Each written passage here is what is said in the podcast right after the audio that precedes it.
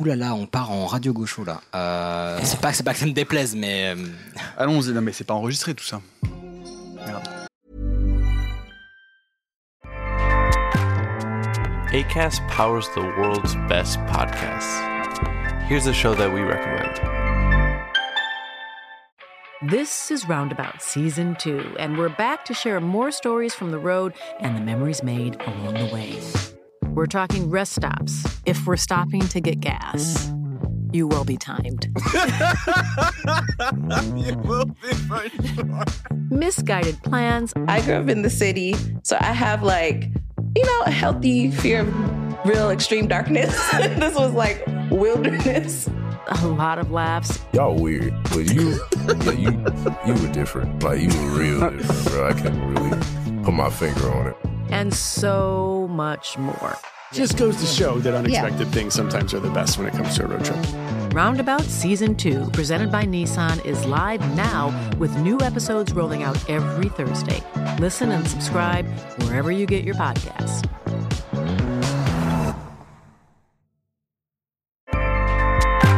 ACAST helps creators launch, grow, and monetize their podcasts everywhere. ACAST.com. C'est un détecteur de conneries. C'est pour ça. Et maintenant, qu'est-ce qu'on fout? Mais dis-tu nos conneries Tu veux que je lui dise d'aller se faire enculer?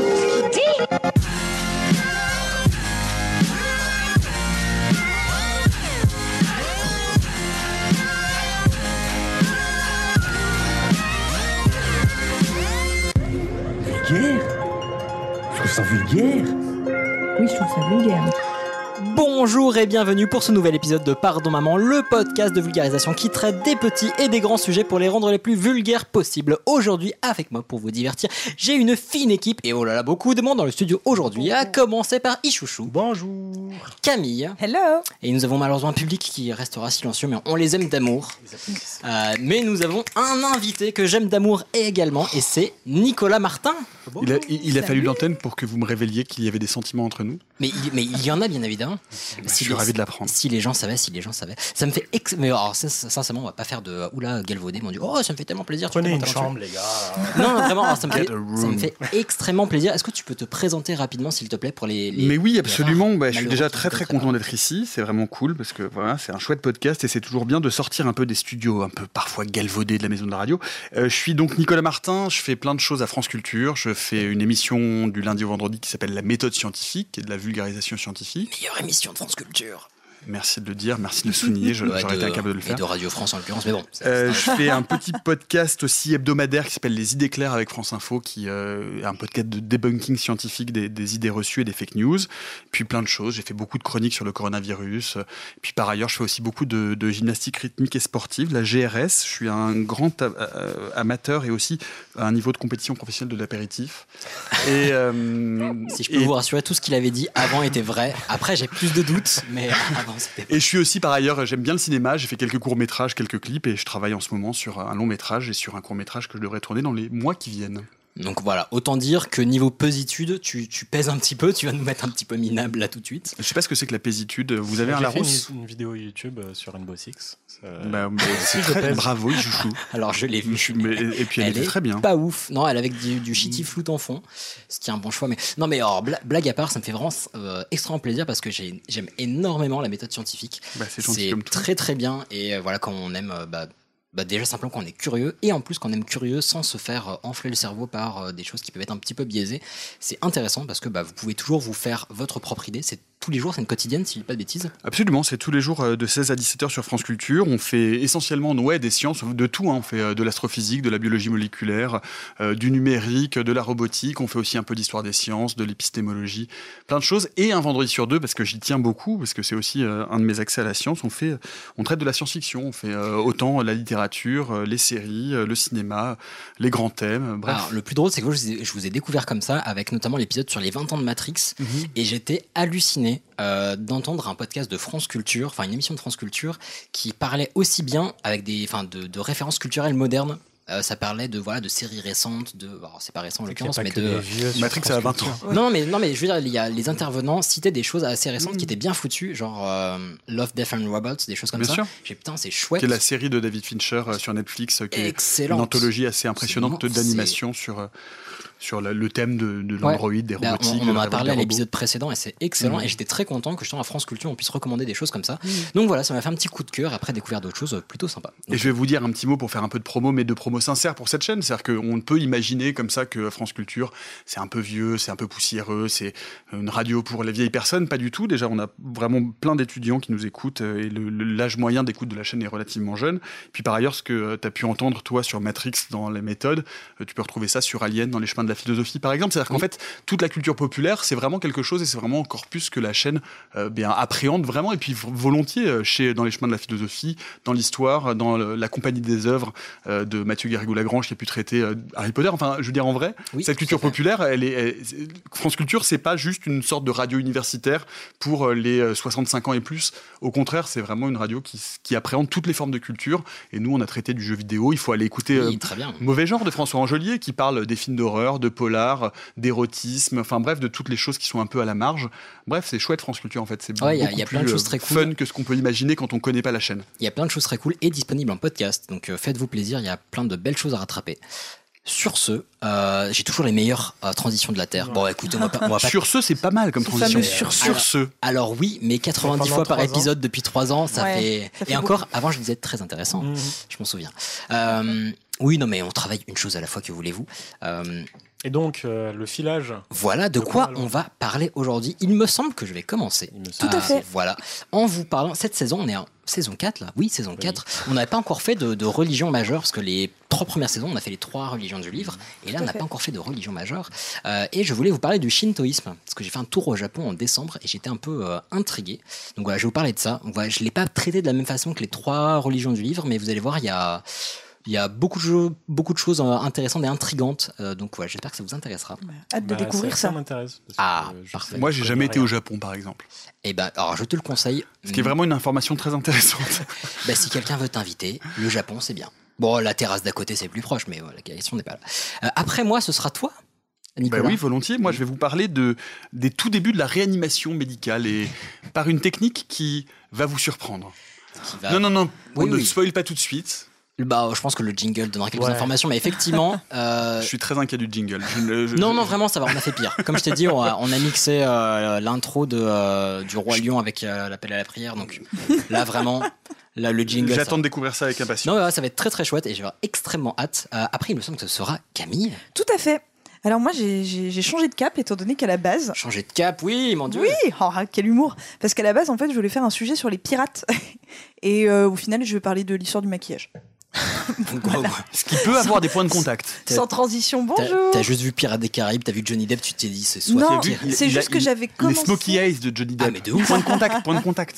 Non, mais j'avais commencé et puis en fait, j'avais pas le temps euh, là cette semaine de finir proprement le sujet, donc j'aurais dû le bâcler et ça m'aurait saoulé. Alors, et donc j'ai fait l'histoire du maquillage alors, plutôt quand parce que je dit connaissais qu'elle avait plus de pas le trucs. temps, c'est qu'elle avait pas le temps d'écrire 12 pages. Mais très bien maquillage, je suis très très chaud, je Ouais. suis très curieux. Ce sera les pirates pour une autre fois. Voilà, après, euh, Juan mais oui, il me semble qu'on on aura notre reporter voilà, en duplex depuis, euh, depuis, Depuis là-bas. ben voilà, Une terre euh, Depuis inconnue. Bah, tu vois, elle connaît Mara, bah, c'est Ouais. pile poil bas là-bas. Euh, donc voilà, ça sera Juanito. Après, ce sera ce cher Ichouchou. Ouais, la chronique animalière Ah, revient. Oui Et j'espère que cette fois, il n'y aura pas de nouveau virus qui va débarquer parce que la dernière chronique animalière, c'était sur les pangolins. Alors, si, ouais, si on a un autre là, vraiment, on va se poser Ouais. des questions. Moi, je pose ma démission. Mais, euh, mais non, euh, c'est super mignon. Et en tout cas, je vais vous parler de mon nouveau chouchou animalier. C'est le wombat. T'en as Oh. adopté un du coup J'aimerais bien. Ils font des crottes carrées, tu sais. Mais Pardon, merde, merde, merde, merde. Et la moitié du sujet vient de passer aux oubliettes. Merde, je suis désolé, je suis désolé. Et on va finir par une petite note, euh, je vais dire culturelle, mais j'espère que le pulse qui avance sera un petit peu culturel aussi. Tu vas nous faire une autre petite chronique, euh, Nicolas Ouais, j'ai envie de vous parler d'un film que j'ai vu récemment, que vous allez pouvoir voir parce qu'il est en cours de programmation dans un festival qui est en cours euh, jusqu'à demain, mercredi, qui s'appelle Bloody Nose Empty Pockets et qui raconte les 18 dernières heures d'un bar de poivreau à Las Vegas. Et c'est l'un des trucs les plus fous que j'ai vu ces dernières années. Ah, Tu nous en parlais en off et franchement, Ça c'est fait envie. C'est dingo. donne, Non, ce film est dingo. Ouais, Il faut rester jusqu'à la fin pour écouter ça. Ce film est Oui. dingo. Alors restez jusqu'à la fin, il y aura des infos dessus et en plus il y a une certaine façon de pouvoir, enfin des, des infos pour pouvoir regarder le film, donc écoutez bien jusqu'au bout. Et puis euh, ouais j'ai très hâte parce que tu nous as montré le trailer et ça a l'air assez fou aussi, donc euh, donc ça me fera mon film du dimanche, ce sera parfait. Sur Et- ce, Non, je l'ai pas dit, je l'ai pensé extrêmement fort, ça résonne un petit peu sur les murs, mais que diriez-vous de passer un petit peu du côté du Japon? Bienvenue au Japon. Essaye donc de faire avouer un japonais qu'il est juif. Vous verrez si c'est facile. Vous êtes dans des dieux. Et on ne peut pas lutter contre des dieux. Vous êtes nos maîtres. Alors j'adore cet extrait de Astérix Obélix parce que je trouve que la voix de César elle est ouf. Oui. Genre tellement grave résonante, je suis taré. Donc je l'ai peut-être déjà utilisé d'ailleurs, mais probablement. C'est quoi, c'est les douze travaux euh, je pense ouais. Ouais, il me semble. Bah après que Obélix ait bouffé euh, trois fois le tour de la Terre, euh, César il est en mode trop fort frère. Ouais non, enfin bref. Là, là n'est pas la question. Le shintoïsme. Alors, euh, pourquoi j'ai décidé de vous en parler? Parce qu'en fait, j'étais intrigué, parce que mine de rien, le, le Japon, dans la culture, ce qu'on appelle la culture populaire, en fait, on peut le retrouver assez souvent, mais on a peu d'informations dessus. Genre, dans la culture populaire euh, européenne, etc., on peut avoir des références judéo-chrétiennes qu'on va reconnaître. Ben là, tu vois, récemment, je regardais un épisode de Naruto. Oui, bah, le confinement, ça va, faut regarder des trucs, hein. Mais tu vois, il y a des références euh, à la mythologie japonaise, et autant je peux les reconnaître parce que je les ai vus dans plein de mangas différents, plein de films, plein de jeux, mais en fait, je ne connais rien sur cette mythologie. C'est pour ça que j'ai voulu vous en parler. Euh, L'idée de ce sujet, ça va être de comprendre le shintoïsme. Bon, peut-être que je dirais shinto parfois, mais bon, ça va être la même chose. Et de le... Est-ce que ça se dit Shinto? Euh, ça- alors, moi, je l'ai retrouvé dans les textes que j'ai trouvés. Après, je n'ai pas eu l'occasion de discuter avec des Japonais dessus, malheureusement. Mais ouais, j'ai trou- j'ai retrouvé beaucoup Shinto. Mais vous allez voir, en fait, c'est assez complexe et c'est pour ça que ça m'a fait kiffer en plus, c'est parce que c'est pas, pas un sujet évident. Les, les frontières ne sont pas claires et tant mieux. Donc, moi, je vais vous parler principalement bah, de l'histoire. Enfin, j'ai un peu tout mélangé, l'histoire du pays euh, et j'ai essayé de faire un lien avec les autres religions, euh, celles du livre notamment, parce qu'on les, enfin, nous, en tant que euh, qu'Européens de l'Ouest, on les connaît très très bien, les religions du livre. Par contre, le shintoïsme, bon, bah, euh, Bah, si on va faire micro-trottoir dans la rue, ouais, ça va pas être ouf, quoi. Voilà, et puis vous parlez un petit peu de, de mythologie, et, euh, mais pas trop en détail sur les rites associés d'ailleurs, parce que bon, il y a tout un délire, mais vous verrez, ça fera certainement l'objet d'autres sujets. Donc en fait, le shintoïsme, bah, c'est une religion, une des religions les plus représentées au Japon encore aujourd'hui. Vous allez voir, je vous donnerai les chiffres vers la fin, on va y aller petit à petit. Et c'est étrangement, mais alors, j'étais vraiment très surpris, c'est très très mal documenté en France en tout cas, enfin en tout cas avec des documents français. Donc vous allez pouvoir retrouver quelques documents, je crois que vous allez avoir euh, mythes et histoire du Japon, des choses comme ça, mais c'est très très mal documenté et en fait partout. euh, Enfin, ça n'a même pas été un délire de youtubeurs ou de trucs. C'est très difficile de trouver des sources là-dessus.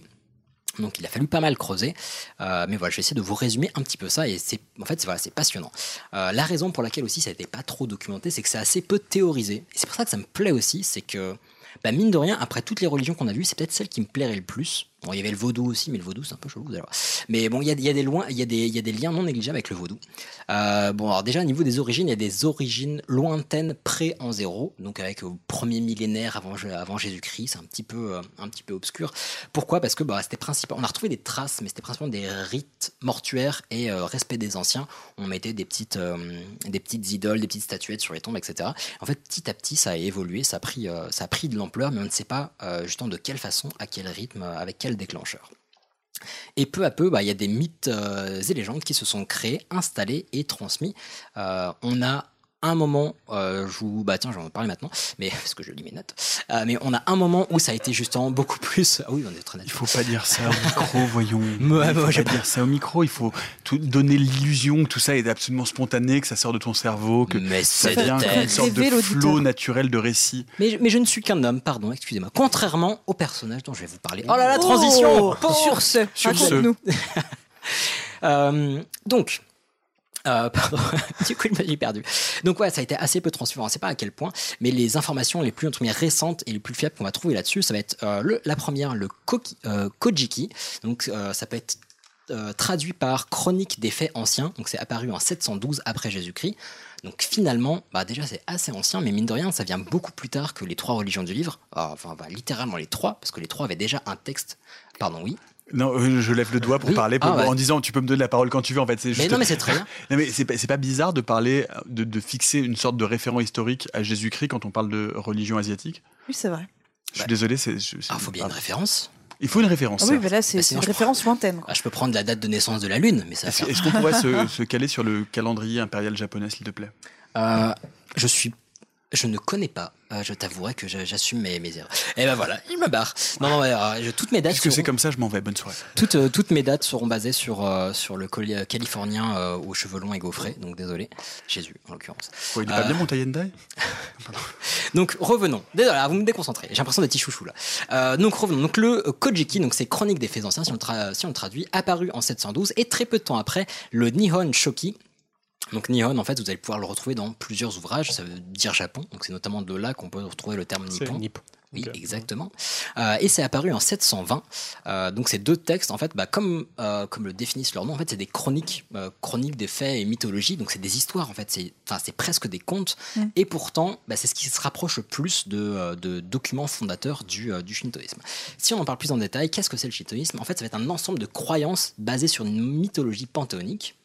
Panthéonique, Panthéonique, ça vient fait penser. Panthéon. Voilà, du panthéon. Et donc, qu'est-ce qui peut être un, un autre truc panthéonique qu'on connaît? Victor Hugo. Je pensais plutôt non, à la il est myth- panthéonisé. je C'est pensais différent. plutôt à la mythologie grecque, Oui. où il y a un panthéon des dieux. En fait, dans toute mythologie, il y a un panthéon.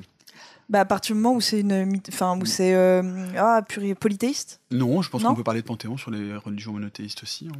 Les saints font partie du panthéon, j'imagine. Ah oui, ok, oui, oui, vu comme Enfin, ça. je, je dis Oui, ça, je ne suis pas théologien, hein, mais, euh. Euh, Alors. moi non plus, mais, euh, mais, mais oui, je suppose que la- le, le panthéon fait partie de toute religion. Alors, en tout cas, personnellement, la fois où j'en ai le plus entendu parler, donc c'était euh, pour le shintoïsme, mais aussi pour le vaudou, parce qu'il y a justement littéralement un panthéon où il y a une multiplicité de euh, multitudes, c'est très bien multitude, euh, une multitude de, de divinités qui ont chacune leur euh, spécialité, leur spécificité. Alors, le dieu de- du, du vent, de, de la chaleur, du charbon, enfin, il y a plein de trucs. Vous allez voir, on va, on va pas tout détailler parce que ça va faire beaucoup. Euh, et ce qui est rigolo, c'est que bah, en mythologie panthéonique, bah, en fait, c'est une des rares qui est encore respectée aujourd'hui avec le vaudou. C'est-à-dire qu'aujourd'hui, si on regarde dans le monde entier, parmi les, mytho- les, euh, les religions, entre guillemets religions avec des très gros guillemets, les religions panthéoniques, bah, il y a le vaudou, il y a euh, le, le shintoïsme, le bouddhisme, ça peut Ouais. peut-être s'en rapprocher la, un petit Franche- peu. la Franche-Comté aussi. Oui, bah là c'est la, la- la- le, le On a panthéon, un panthéon le panthéon du dieux, fromage, voilà. Le Panthéon. Non, mais je trouve, je trouve ça rigolo- assez rigolo parce que quand on parle de panthéon, généralement on parle de mythologie grecque, romaine, où on, enfin, on connaît tous euh, Zeus euh, et toute sa clique. Euh, c'est ça. euh, exactement. Mais je trouve ça assez rigolo de, de savoir que bah, aujourd'hui il y a des gens qui, qui vouent un culte à une religion panthéonique. Donc, je trouve ça plutôt chouette. Euh, le shintoïsme, en fait, c'est un. Le panthéon, pardon, le panthéon représente tous les dieux qui sont constitutifs d'une mythologie. Ok, euh, donc ça peut être de 1 à plus. D'accord, il me semble que ça fait partie de l'ensemble de la mythologie d'une- religion. Voilà, on va Donc, dire que c'est euh, un, un panthéon avec plus d'une Vous personne. pouvez m'appeler Maître Capello jusqu'à la fin, mais vous êtes trop jeune, vous ne savez pas qui est Maître Capello. Eh ben, tu seras maître a cappello puisqu'on va couper ton micro. oh, très bonne blague. Continue. Vous n'avez pas un truc de, de- de rire enregistré? En post-prod, en post-prod. Euh, putain, il va, il va prendre beaucoup de temps celui-là. Euh, ce qui est intéressant, c'est que le, shin- le shintoïsme, ça, possède un mythe de création qui lui est propre, qu'on va décrire par la suite. Euh, ça possède également donc un polythéisme, comme je vous l'ai dit, donc un, un panthéon qui lui est propre également avec une multitude de divinités. Et il y a un espèce, c'est plus ou moins un animisme, donc les, euh, les sources sont pas tout à fait d'accord là-dessus. Mais pourquoi un animisme? Parce qu'on peut considérer que dans chaque chose, chaque objet, la table, le sol, etc., Il y a peut une y forme avoir d'âme. bah, il peut y avoir pas forcément d'âme et d'énergie en tout cas. Oui. On va comprendre un peu par la suite pourquoi, euh, mais c'est plus compliqué que ça.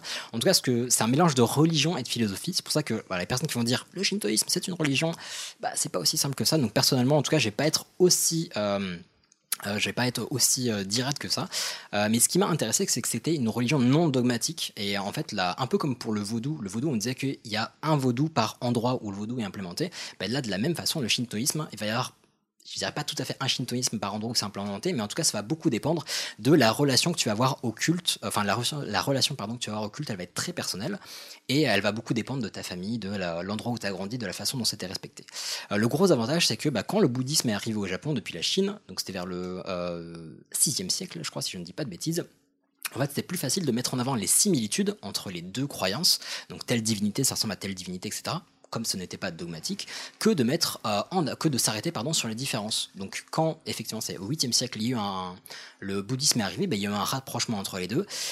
Et bah, surprise, bah, au 8e au 8e siècle, pardon, euh, bah, c'est le bouddhisme qui est devenu religion, euh, officielle au Japon. Voilà, religion d'État. euh, donc mon sujet s'arrête ici, non pas tout à fait. Il y, a des rebondissements. Euh, on parlait de mythologie, allez, on va plonger dedans, c'est parti. Donc les deux textes principaux du Shinto, on l'a dit, datent à peu près du 8e siècle, à une vache près. Euh, mais donc les origines du Shinto dateraient de bien avant, premier millénaire avant euh, le, le super surfeur d'argent de, de Judée. Donc niveau mythologie, ce qui est plutôt euh, rigolo et intéressant, c'est qu'on va retrouver un, un mélange entre mythologie gréco-romaine et religion du livre, et c'est plutôt inattendu. Ouais, vous allez voir. Enfin, soit j'ai rêvé, soit il y a grave des inspirations. Euh, au niveau du mythe de la création, je trouve ça assez ouf parce qu'on part du, du grand rien ou du grand tout. Vous savez, euh, au niveau de la création du monde, vraiment le mythe de la, création, on part du, bah voilà, du grand rien et on arrive euh, au Japon. Alors vraiment, c'est très très précis. Et là aussi, bah, dans toutes les religions qu'on a étudiées jusque-là, bah, on a vu, tu vois, christianisme, judaïsme, etc. Il y a des mythes de création de la terre, du monde, mais pas des mythes de création de la Judée. Ça n'existe pas. Et là, en l'occurrence, euh, chaque religion forcément est centrée euh, sur bah, le pays où, euh, où, elle est, où elle est suivie. Mais là, dans le mythe de la création du monde du shintoïsme, il y a vraiment la création du Japon en lui-même. Oui, mais ap- après, excuse-moi de, de t'interrompre, mais euh, dans le dans les dans les écrits bibliques, je- enfin, je pense que c'est pareil aussi dans le dans le Coran, peut-être Kisham, tu sais, mais il y a quand même une terre qui est très ciblée au début et qui est très précise, c'est le jardin d'Éden. Alors oui. Que certains peuvent assimiler à la justement à la Judée, etc. Ah oui, mais là, c'est beaucoup plus clair. C'est que Ah là, c'est vraiment dit, Ah oui, c'est oui. euh, le Japon, Tokyo, euh, Alors, on est là quoi. Peut-être pas Tokyo. Petit, petit anachronisme, bonjour.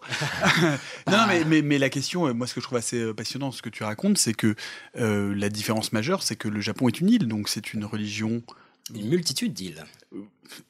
C'est Ah un bah ouais. archipel. Ah, maître c'est un archipel. maître Et Capello. blam non, mais évidemment, non, mais ce qui est intéressant, c'est que évidemment, on imagine que d'un seul coup, il y a, il y a du coup des phénomènes de, en tout cas insulaires ou de, de, de pensée endémique qui doivent effectivement penser les choses différemment. C'est, c'est, c'est quand la date de population du Japon, si je puis me permettre La date de C'est population. à quel moment va les, les premières traces de civilisation au Japon alors Mais mon, oh mon Dieu, je, n'ai pas- je ne sais pas. Je- Non, mais est-ce que c'est intéressant? Enfin, je veux dire, à quel moment, à partir de quel moment le, le Japon est peuplé? À quel moment, du coup, il y a une sorte de détachement du Japon et, et- et ces populations deviennent du coup des populations endémiques? C'est intéressant. Alors, je sais pas, mais effectivement, je trouve ça. Un, un- enfin, j'étais très surpris qu'il y ait cette porosité en fait entre les mythes, parce que bon, même s'il y a 1000, 1500 ans de différence, je trouve ça ouf que ça ait influencé un pays qui est aussi éloigné de, du Moyen-Orient que le Japon. Enfin, Oui. Je trouve ça ouf. Oui, oui, oui, c'est vrai. Donc si on reprend le mythe, euh, le mythe, oui c'est ça. On part donc d'un flou artistique. Je vais essayer de passer plus ou moins vite dessus sur les mythes parce qu'en fait c'est extrêmement riche et ça, ça mériterait un sujet euh, en soi. Donc on part d'un flou artistique duquel émerge euh, le ciel et la terre. Dans les cieux règnent quelques dieux. En fait, ils sont pas très importants. C'est un peu comme le vaudou. Il y a un dieu principal qui était Mahou, qui avait fait beaucoup rire. Comme ça. Euh, donc il y a un dieu principal, mais en fait c'est pas le plus important, le plus actif. Et il y a deux premières euh, divinités, enfin les premières déjà divinités étaient déjà anthropomorphes. Je trouve ça plutôt rigolo parce que quand rien n'existe, que les premiers dieux soient anthropomorphes, je trouve ça rigolo. Euh, et après il y a deux euh, dieux qui sont, enfin deux divinités qui vont être nommés euh, maîtres d'œuvre, voilà pour faire référence au travail de ce chien Ichouchou, et qui vont descendre du ciel pour organiser tout le bordel qu'il y a sur Terre. Ces deux divinités, c'est Izanagi et Izanami. Alors, euh, suivant les traditions, ils vont être frères et sœurs, et vous allez voir, bon, bah, comme toutes les mythologies, ça, euh, Ça- ça- c'est pas, une importance. Maître Capello, bonjour. Oui. Il faudrait peut-être un petit jingle Maître Capello.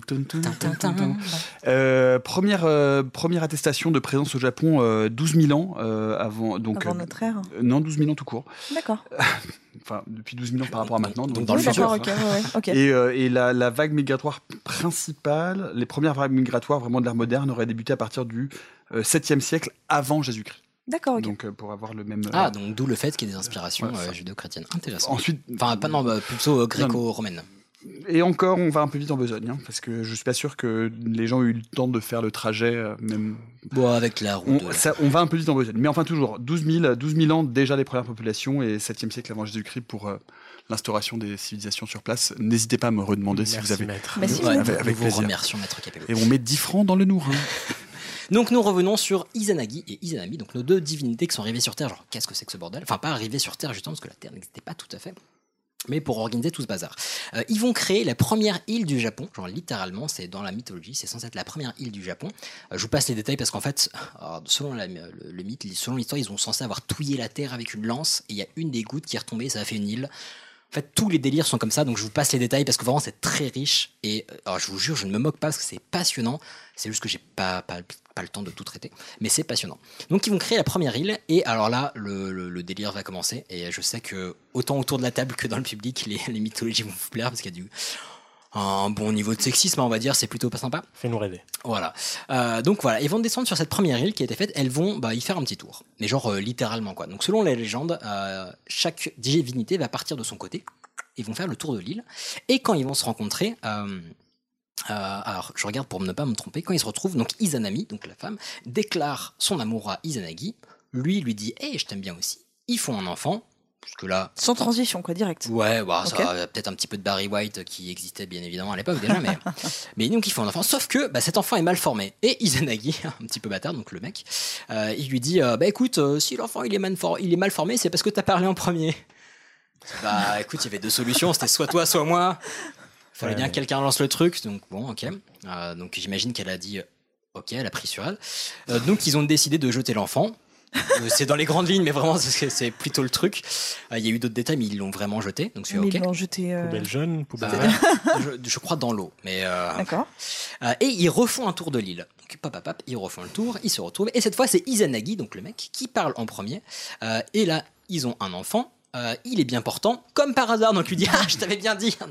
Euh, je pense qu'il y a un détail important à, dire parce que Hicham vient de le dire rapidement, mais si vous jetez votre enfant pas dans la poubelle jaune, parce que la poubelle jaune c'est vraiment pas du tout les matières Mmh. organiques. Mmh. Donc si vous jetez votre enfant, c'est dans la poubelle verte avant tout. D'autant Au que, compost aussi. Hein. d'autant que selon la mais Si vous avez mythologie, du compost, tout le monde n'a pas du compost. hein, Oui, c'est vrai, vrai. Tout le monde a un Tout Pardon. le monde n'a pas de chance de vivre comme vous dans une grande maison, dans une sorte de château, avec évidemment des gens qui s'occupent euh, du Tout tout à compost, fait. du jardin. et selon Pardon, la mythologie, cet enfant était mal formé parce qu'il n'avait pas d'eau. Donc en plus, ça marche d'auto, enfin aussi bien. il était dans- mou Bah oui, apparemment. Donc du coup, dans le dans les déchets organiques, ça marche très bien. Donc il passe pas au micro. Euh, bah non mais dans tous les cas n'importe quel enfant. Mais bon passons. Donc début des débuts sexistes on l'a dit. Euh, donc eux c'était bah, parmi les premiers dieux et vous avez peut-être déjà entendu si vous êtes féru de euh, de comment dire de culture japonaise et euh, de voilà de pop culture de science-fiction etc. Vous avez peut-être déjà entendu le terme kami. C'est mon prénom, Euh, je oui, l'entends tous les je- jours. ouais. Putain j'avais pas du tout pensé à ça. Et c'est pas une blague j'avais pas du tout pensé à ça. très bien. Donc kami ça vous dit rien Mm, mm, ou mm. gami dans des mangas Je Shinigami, je Okami. Origami.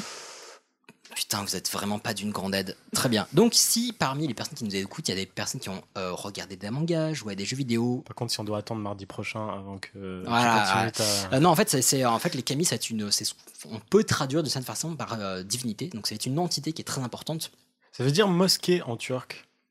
Mais tu te remets compte que c'est pas Mais du tout le sujet. Mais quel talent Non, mais, Mais quel euh, talent Ça vient de. Si ça ça- s'écrit comme ça, mais si, ça se si ça veut dire toilette en russe, ça ne change rien dans mon sujet. Ça fait mais 20 enfin, minutes voilà, que je suis ici, j'apprends tellement de choses avec vous, j'apprends tellement de T'as choses. pas encore écouté mon sujet. Eh ben, très bien. Mais je connais déjà tout sur les wombats, mec. Donc, les kami, euh, moi je continue, je ne vous écoute. J'ai pas. même eu des rapports. Moi, je t'écoute, patron. Voilà, donc les kami, euh, globalement, ça peut être des esprits, mais on va les considérer comme des divinités. On dit qu'il y en a 8 millions. Alors, vous pouvez dire c'est un très grand chiffre quand même, enfin, c'est un, grand nombre en l'occurrence. 8 millions c'est très grand. divinités Alors déjà, c'est beaucoup, 8 millions, mais c'est aussi Alors, parce que À ce propos, je vais. Maître Capello a quelque chose à dire. moi j'ai 8 millions de chaussettes à vendre. Alors, Euh, non, non, mais c'est intéressant parce que vous savez qu'il y a un biais classique de, de nous tous, c'est qu'on est tous très très mauvais avec les grands nombres. On est genre hyper mauvais avec les grands nombres. Oui. Ça s'appelle le biais des grands nombres. Surtout en Turquie. Non, qu'est-ce que je veux dire? Tu sors. Euh, donc, et donc, podcast. et donc, et et du coup, pe- petit, petit jeu amusant que vous pouvez reproduire dans les dîners familiaux.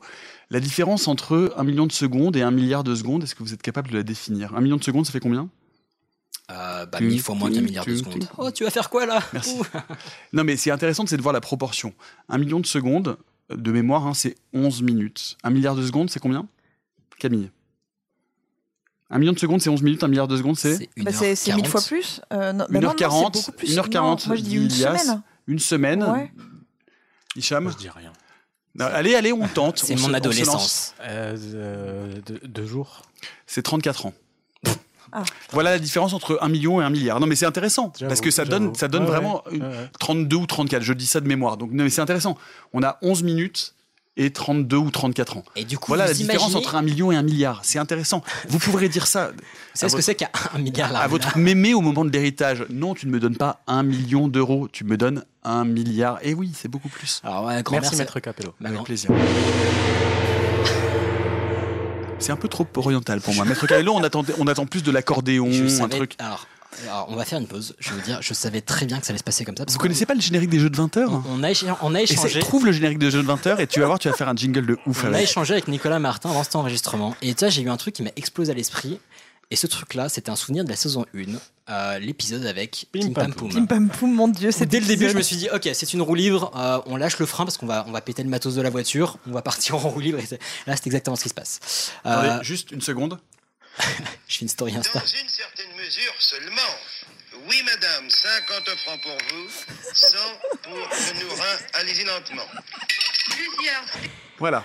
Donc 50 bien- francs pour vous, 100 pour le nourrin. Merci. Donc bien C'est la évidemment, voix de Maître Capello, le regretté Jacques Capello Vici. euh, donc bien évidemment, on a, J'ai un tableau de lui à la maison. on a prévenu de- Nicolas avant, ça fait déjà 28 minutes, putain. On a prévenu Nicolas avant qu'on ait- on faisait les conditions du direct. Donc j'enchaîne, putain Vous, vous m'aurez Ta pas. chronique est interminable Vous aussi. m'aurez pas, là. Donc 8 millions de Camille, mais en fait pourquoi 8 millions? Parce que c'est aussi une façon de dire infinité. Donc une- enfin ça peut se tra- ça peut se, se prononcer comme infinité, enfin se, se traduire comme infinité. Donc voilà, 8 millions, c'est une façon de dire qu'il y en a partout tout le temps.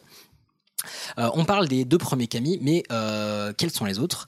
Euh, Alors je regarde parce que je vais devoir euh, accélérer. Donc on dit, euh, voilà, on dit que le deuxième enfant de Izanagi et Izanami était bien formé, mais ils se sont pas arrêtés là. Alors ils ont Ken en rafale, ils ont, enfin, ils ont fait des gamins en rafale, et vraiment ils ont fait un Mais à chaque fois, c'était après avoir fait tout le tour de l'île. non, non, non, non, non. Tu vois, 8 trop, millions euh, tour d'île. trop, trop compliqué. Et puis, enfin, voilà les gamins, euh, ils ont fait des montagnes, des îles, du vent. Alors, vraiment, pour dire que le premier était mal formé, je trouve qu'il était vraiment difficile. Parce que ton gamin, quand ton gamin c'est du vent, bon, le premier, t'aurais pu le garder, quoi. C'était bon.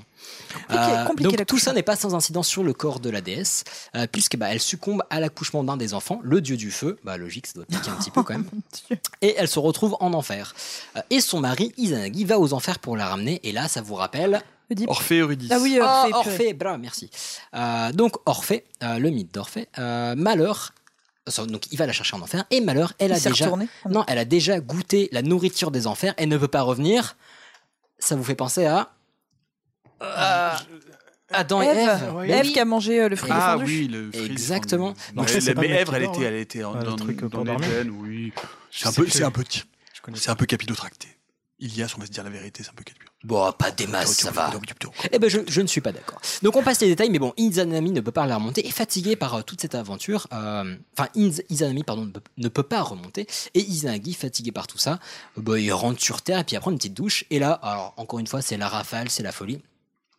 Euh, niveau procrama- procréation, je sais pas comment ça marchait, mais bon, il fait des enfants à tout va, tout seul, en se lavant les yeux, en s'essuyant le nez, en enlevant ses vêtements. Genre, il enlève un vêtement, boum, un Camille. Il, est, il éternue et boum, il a des jumeaux quoi. Enfin, c'est incroyable il- s'essuie le nez pour être précis. Il s'essuie le nez. Mais euh, voilà. Une des divinités les plus importantes est créée pendant cette période. Plus précisément, quand il se live, euh, quand il se live, quand il se lave. Pardon. Quand il se man in a nice. Euh, quand il se live. euh, putain, deux fois, dis donc. Mais non, parce que je veux dire œil après. il y Est-ce a qu'on une peut enlever son verre à Elias a- Mais non, parce qu'il y a une diphtongue, ça me, paraît, ça me perturbe. Donc quand il se lave les yeux et l'œil droit, je crois, c'est la déesse Amaterasu. Et on verra pourquoi, euh, pourquoi elle est très importante par la suite. Dans Et 47 minutes. et c'est la déesse du soleil et de la lumière. Euh, des Camille, il y en a partout. Il y a notamment une légende qui dit que, euh, bah, en fait, dans un grain de riz, il peut y avoir trois Camille. Et c'est pour ça qu'on peut dire que c'est une, une religion de. Enfin, on dit que c'est beaucoup le respect de la nature, de tout, etc. Oui, Mais parce qu'en fait, il peut y avoir des dieux partout. Donc tu respectes tout, tu finis ton assiette, tu respectes le petit brin d'herbe, bah, parce que tu peux vénérer un- une divinité et elle peut te. Tu peux vénérer parce que si tu es vénère avec une divinité, ensuite elle se. Alors tu la vénères, sinon elle peut être vénère. peut être vénère. Voilà. C'est. Et on peut dire, on peut dire, non mais on peut dire quelque chose d'intéressant pour l'incarnation contemporaine de ce que tu es en train d'écrire. Non, non, mais vraiment, c'est les films de Miyazaki. C'est-à-dire que pas, notamment dans le voyage de Chihiro, c'est- et puis c'est vraiment dans beaucoup de films de Miyazaki, et, et particulièrement dans Chihiro, on voit vraiment exactement comment cette religion est encore vraiment extra, extraordinairement vivante. C'est-à-dire comme à quel moment, et, et ou dans, euh, dans Mononoke d'ailleurs. Enfin, je veux dire, tout, tout ce que décrivent une grande partie des films de Miyazaki sont vraiment très très inspirés du shintoïsme et de cette religion qui, qui crée des divinités ou qui fait habiter des divinités dans tous les endroits du monde, quoi. Ouais, Et qui et- sont très très poétiques Et ce que je trouve fascinant, c'est que euh, selon eux, justement, ces divinités peuvent être absolument partout. Enfin, dans ce drapeau de la Franche-Comté qui pend du Non, plafond. pas là, pas là, pas là. pas là. Ah bah si, si, si, il y en a Non, non, moins non, de euh, 10 là-dedans. Je trouve ça vivants. assez ouf. Euh, et je vous promets, c'est mon dernier paragraphe. Je vais vous parler du Shinto moderne. Euh, donc là, enfin la mythologie, je vous l'ai pas toute faite, mais je vous jure, elle défonce. C'est ultra riche, c'est passionnant, c'est très poétique. Bah, c'est très sexiste, un peu comme tout. Mais bon, écoutez, malheureusement, euh, on va pas refaire le passé. Quelle religion ne l'est pas par ailleurs? Euh, quelle société ne l'est pas Mais bon, on va peut-être pas ouvrir des portes grandes ouvertes.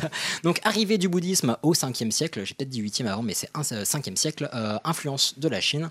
Euh, donc, comme je vous l'ai dit, le, le bouddhisme devient religion d'État au Japon. J'ai dû me planter parce que c'est en 592. Donc, j'ai dû totalement me planter tout à l'heure. Donc, 6e siècle.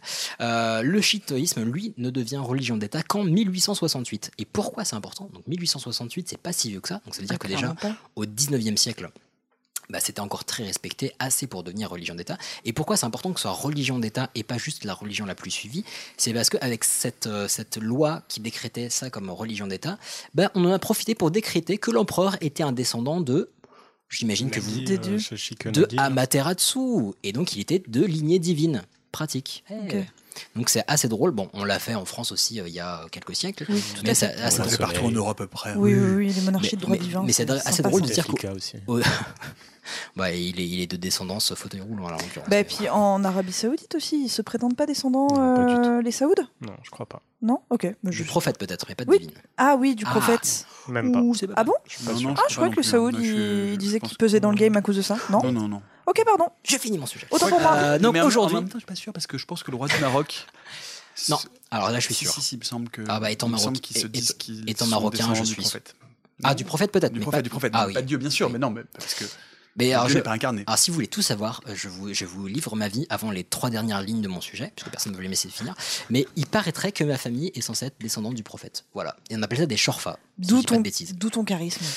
Je dirais pas jusque-là parce que j'ai appris ça à Et 20 ans passés. Les champignons comme la qui poussent sauce sur ta tête quand tu te balades dans la, dans la forêt à la pleine lune, moi ça, me- ça m'émeut toujours. Oui, mais moi bah, je discute avec des esprits le soir. Laissez-moi finir mon sujet, Il putain. faut pas, il faut pas manger tous les champignons que tu trouves quand même. Est-ce qu'on n'est pas tous des enfants de Dieu? Alors, pour continuer, le C'est hyper shintoïsme. beau, Hicham. Vous C'est- avez- C'est hyper beau ce que tu Vous avez 4 heures. Ce qui est On n'a pas une intéressant, petite musique là-dessus. c'est que le shintoïsme autorise, voire tolère euh, parfaitement le mélange à d'autres religions. Donc, euh, on a dit que au euh, 19e siècle, donc le- l'empereur a dit "Eh, je suis de lignée divine", et en fait, ce démenti, il n'est arrivé qu'en 1946. Donc, en 1946, genre il y a 60 ans, il y a l'empereur du Japon, du Japon qui a publié un texte officiel pour dire "Ok, ok, je suis pas de descendance divine. Allez, allez, j'avoue. Tu vas, mec, bon, on s'en doute un petit peu quoi. Mais je trouve ça assez ouf que ce soit aussi récent. Et euh, c'est donc ça a été fait le 1er janvier 1946. Je pense qu'il a dû profiter que tout le monde soit bourré pour un petit édit vite fait. Enfin, en même temps, en 46, le Japon était pas au top de sa forme. Oui, oui, certes. Et puis au 1er janvier, personne n'est au top de sa forme, donc ça se comprend. Et c'était l'édit de Ningen Sengen, si je ne dis pas de bêtises. Euh, Surtout au- après la capitulation, peut-être. Non, non, je sais pas. Je dis ça, je dis ça, je dis rien. Aujourd'hui, il peut y avoir des hôtels un petit peu partout. Quand je dis hôtel, c'est pas pour dormir, mais des hôtels A-U-T-E-L, avec un S au pluriel. Donc dans les maisons, dans les bureaux, euh, et ça peut être assez, euh, assez, assez répandu. Et il peut y avoir un petit peu, c'est assez intéressant, un panaché en fait de, dans la foi au Japon. Donc euh, ça peut être assez classique qu'une famille, enfin qu'une personne, qu'une famille puisse faire un- une cérémonie de baptême shintoïste, un mariage chrétien et bah, parce que c'est la fête, c'est joli, c'est cool d'avoir une jolie robe. Et ensuite un enterrement bouddhiste, c'est plutôt varié et c'est assez permissif. Donc moi j'aime bien ce côté, bah voilà, on s'ennuie pas. Et aujourd'hui, je trouve ça assez rigolo, on compte un peu moins de 100 millions d'adeptes du shintoïsme au Japon. C'est, je trouve ça énorme. Euh, Par rapport et- à une population de. ah, et un peu plus de 90 millions de bouddhistes, ce qui fait combien d'habitants au Japon? 190 millions. Non, il y a beaucoup plus que ça au Japon. Eh ben raté, 126 millions. ben, bah oui, parce qu'il y en a il y a beaucoup. 126 millions Ben parce qu'il y en a beaucoup qui sont shintoïstes et bouddhistes à la fois. D'accord. Ben oui, je vous l'ai, je vous l'ai dit depuis 30 minutes que c'est permissif, là, personne suit. J'étais persuadé qu'il y avait plus de monde que ça au Japon, c'est incroyable quand même. Oh putain de dieu. Est-ce que, Honnêtement, j'ai euh, peur pour mon sujet. J'ai trouvé ça super intéressant. Du coup, est-ce que tu as peut-être des ouvrages simples à recommander que tu aurais pu euh, Alors lire? simple, honnêtement non. Il y a Mythes et légendes du Japon que j'ai pu feuilleter mais pas acheter, mais euh, qui est plutôt chouette. Et vraiment, moi j'étais extrêmement triste que ce soit très pauvre. Euh, donc vous allez pouvoir trouver bah, des, des références un peu classiques, euh, genre bah, les, les légendes, enfin les légendes, les divinités comme Amaterasu ou bien les les les renards, etc. Ça va être des, des, des personnalités, enfin pas des personnalités, mais on va dire des divinités assez reconnues, des esprits assez reconnus qu'on peut retrouver dans Love, Death and Robots, dans Naruto, dans d'autres choses. Euh, mais voilà, on peut le retrouver dans la culture pop, mais je trouve que c'est extrêmement mal expliqué en français en tout cas, et c'est très dommage. Donc euh, j'essaierai de vous retrouver des références Bah, plus plaisir. accessibles, en tout cas en ligne, sans les acheter, euh, même s'il faut payer les auteurs et autrices. Mais j'essaierai de vous partager ça. Et, pour euh, rebondir sur quelque chose d'un peu, d'un peu plus distant, mais je trouve que, qui est vraiment un- un- pour moi une, euh, une série qui, qui est chère à mon cœur, c'est la façon dont Evangelion a pu justement, non pas du tout reproduire le shintoïsme, mais en fait produire dans une sorte de, de post-humanité où tout se serait euh, ou mélangé, une lecture du christianisme extrêmement glauque où euh, les anges, qui sont les, anges du christianisme, descendent sur Terre, qui sont en fait des espèces de monstres qui sont dé- détruits par les évangélions. Et j'aime vraiment bien, et je trouve que c'est l'un des, des enjeux euh, dramatiques et, euh, et métaphysiques de cette série, qui est vraiment une série que je vous recommande si vous ne l'avez pas vue. Et, Enfin, il faut voir surtout la série originale, peut-être prendre la fin est un peu particulière, donc prendre le film qui s'appelle The End of Evangelion qui, euh, qui remplace les deux derniers épisodes, et puis le, le- le- le reboot qui est quand même aussi assez intéressant et qui fait justement hein, une synthèse assez euh, étonnante entre euh, les religions monothéistes et le shintoïsme japonais. Mais écoute, avec grand plaisir, effectivement, j'en ai entendu beaucoup de bien, donc je Il pense faut que je- voir Evangelion, c'est fou. C'est Goldorak en descente d'acide. Bah écoute, moi, mon. Très bien. Ah non, Moi, mais c'est- c'est compliqué, hein. c'est des, des gamins de chou- 13 ans euh, qui pilotent des robots qui sont en fait des créatures contraintes et qui ressentent toutes les blessures qu'ils vivent dans des contextes psychanalytiques complexes de rejet de leur père. Ah, mon, mon non, c'est très bien Evangelion, il faut regarder Evangelion, c'est vraiment une série extraordinaire. Eh ben, très bien. Bah écoute, il me semble qu'on va pouvoir passer à, à, à toi. Bah voilà. Mais alors avant ça, est-ce que, est que vous, vous, avez, vous avez des auditeurs à Lille, je pense? Oui, tout à fait. Oui. De génie. De génie, dit Maître Capello qui vous salue, Lille. Bonsoir, Maître Capello. Salut, Lille, et bon appétit. Ah oui, un Guilux euh. Allez, allons-y. Au secours Monsieur Fourchon se noie Au secours Alors il me chercher six paquets de tabac Mais pourquoi tu fais ça, Jack? Un coup dans le cul, un coup dans le fion Je crois qu'il est vivant. Quoi? Complètement dingue. Oh, oh, oh, j'ai mal au cul. Oh mon Dieu, oh mon Dieu. Oh, j'ai- oh, j'ai du mal au cul, mon Dieu. Oh, Mais qu'est-ce que ça veut bien dire tout ça C'est quoi Alors j'ai reconnu certaines choses, j'ai reconnu le générique d'urgence, j'ai reconnu. Louis de Funès, et puis, euh, et OSS puis le 117. reste parle de et OSS évidemment 117, le reste parle de soi. En fait, je voulais vous parler. En fait, quand je suis venu, on m'a dit c'est de la vulgarisation, donc de la vulgarisation vulgaire. Et donc je me suis dit bon, il y a un sujet extraordinaire, mais vraiment un sujet fou qui, qui avait donné lieu à une émission incroyable. Euh, notamment, le, enfin, et tout, tout est absolument pompé d'un bouquin euh, d'un garçon formidable que j'avais reçu dans l'émission La méthode scientifique qui s'appelle Anton Serdechny. Ça s'écrit S-E-R-D-E-C-Z-N-Y et j'ai passé euh, l'heure entière à écorcher son nom. Donc je m'en excuse, Anton, si tu nous écoutes. Et qui parle des tout débuts de la réanimation. Et c'est assez surprenant parce que, en fait, Bon, il y a un petit truc au tout début euh, dans, dans, dans les écrits d'Hippocrate qui dit que on peut éventuellement tenter de réanimer les morts, mais dans l'ensemble, en fait, jusqu'à relativement récemment, quand quelqu'un est mort, bon, bah, quelqu'un est mort, quoi, mort. on peut pas Oh, faire bah, grand jusqu'à très très récemment. ouais. Euh, en fait, euh, oui, vraiment très récemment, parce que les premiers, euh, les premiers écrits de réanimation, c'est 1953. Ah oui, Donc tu parles de c'est- réanimation parce que. bah, bah, Oui, je parle de la réanimation. oui, je pensais bah, jusqu'à aujourd'hui, c'est un peu difficile de. Non, non, mais enfin voilà, la pensée de la réanimation de la médecine, c'est vraiment très très récent, donc euh, milieu du XXe siècle. Néanmoins, on trouve des choses assez, assez étonnantes au XVIIIe siècle. et notamment pour les noyés. C'est-à-dire que d'un seul coup, on se rend compte que les noyés, on sait, hein, quelqu'un qui est noyé, qui qu'on tire de l'eau, ben, on peut penser qu'il a plus de poux, qu'il est tout bleu, etc. Et puis d'un seul coup, bah, il y a de l'eau qui sort et les gens peuvent recommencer à, vi- à- à vivre ou à être animés. Et donc, du coup, on se dit, bah, peut-être que pour les noyés, il peut se passer quelque chose. Et il va se passer une, une pratique va apparaître au 18e, euh, au début du 18e, jusqu'au milieu du 19e, et de manière très très surprenante dans la littérature médicale, c'est une méthode de réanimation des noyés. Et euh, c'est ce dont je voudrais vous parler, ça s'appelle l'insufflation alvine. L'insufflation alvine, c'est le mot poli pour dire le fait que pour réanimer les noyés, il faut leur insuffler de la fumée de tabac dans l'anus. Une soufflette du cul, quoi. C'est quelque chose comme ça. Et non, non, mais ça, ça- ça a été, ça a été vraiment, ça a été, ça a été vraiment très, très, très. Je euh, rappelle que ma mère écoute ce podcast, fait plaisir. Bonjour madame, je vous embrasse. Euh, si vous voulez une photo dédicacée, je n'en fais pas. Euh, non, non, mais ça a, été, ça a été vraiment sérieux au point tel que, euh, vraiment au cours du XVIIIe siècle, il y a eu sur les bords de la Seine et euh, sur les bords du Rhône à Lyon Attends, des, attends, là je pense que pardon, des je boîtes. de te couper, je pense que tu te fous de parce que t'as genre 8 pages de notes et je viens de voir passer 4 fois la même page. Pas du tout. Tu, tu, tu En as- tu as caractère bu de- 12. Tu as bu de l'alcool. Oui, ça, mais en fait, c'est des pages que mon équipe me produit pour les émissions. Et donc, j'ai ressorti la fiche pour venir. euh, Ok, voilà. Donc, ça vous réutilise. Voilà, voilà, vous voyez, c'est ça, une, une- une de la méthode scientifique, ça ressemble à ça. Donc, vous voyez, c'est effectivement 15 pages en police 10. Oh, voilà, classe. Et donc, tout ça pour vous dire que. Non, non, mais ça a été vraiment, vraiment très sérieux, puisqu'il y a eu des boîtes je cherche justement le- le- les notes dessus. Il y a eu des boîtes qui ont été installées le long de la Seine et le long du Rhône, euh, des mais boîtes d'insuffla- d'insufflation qui permettaient donc qui étaient vraiment là, qui étaient mises avec du tabac et des appareils dont nous allons évidemment parler euh, pour, pour, pour réanimer pour réanimer les morts. Donc c'était vraiment quelque chose de très très sérieux. Mais comment ça a pu venir? Enfin, tu vas nous expliquer alors, comment. je vais- euh, je vais Bah, parce que absolument vous expliquer c'est- ça parce que c'est génial. fou. Parce que c'est vasodilatateur, le tabac. Alors, ce- non, alors ça, ça, c'est beaucoup trop. C'était totalement. À l'époque, mais alors- je pense qu'on n'est pas du tout. au- Parce que c'est rigolo, alors, je sais Totalement, pas totalement, ça, quoi. totalement anachronique. Voilà, c'est ça, que je cherchais.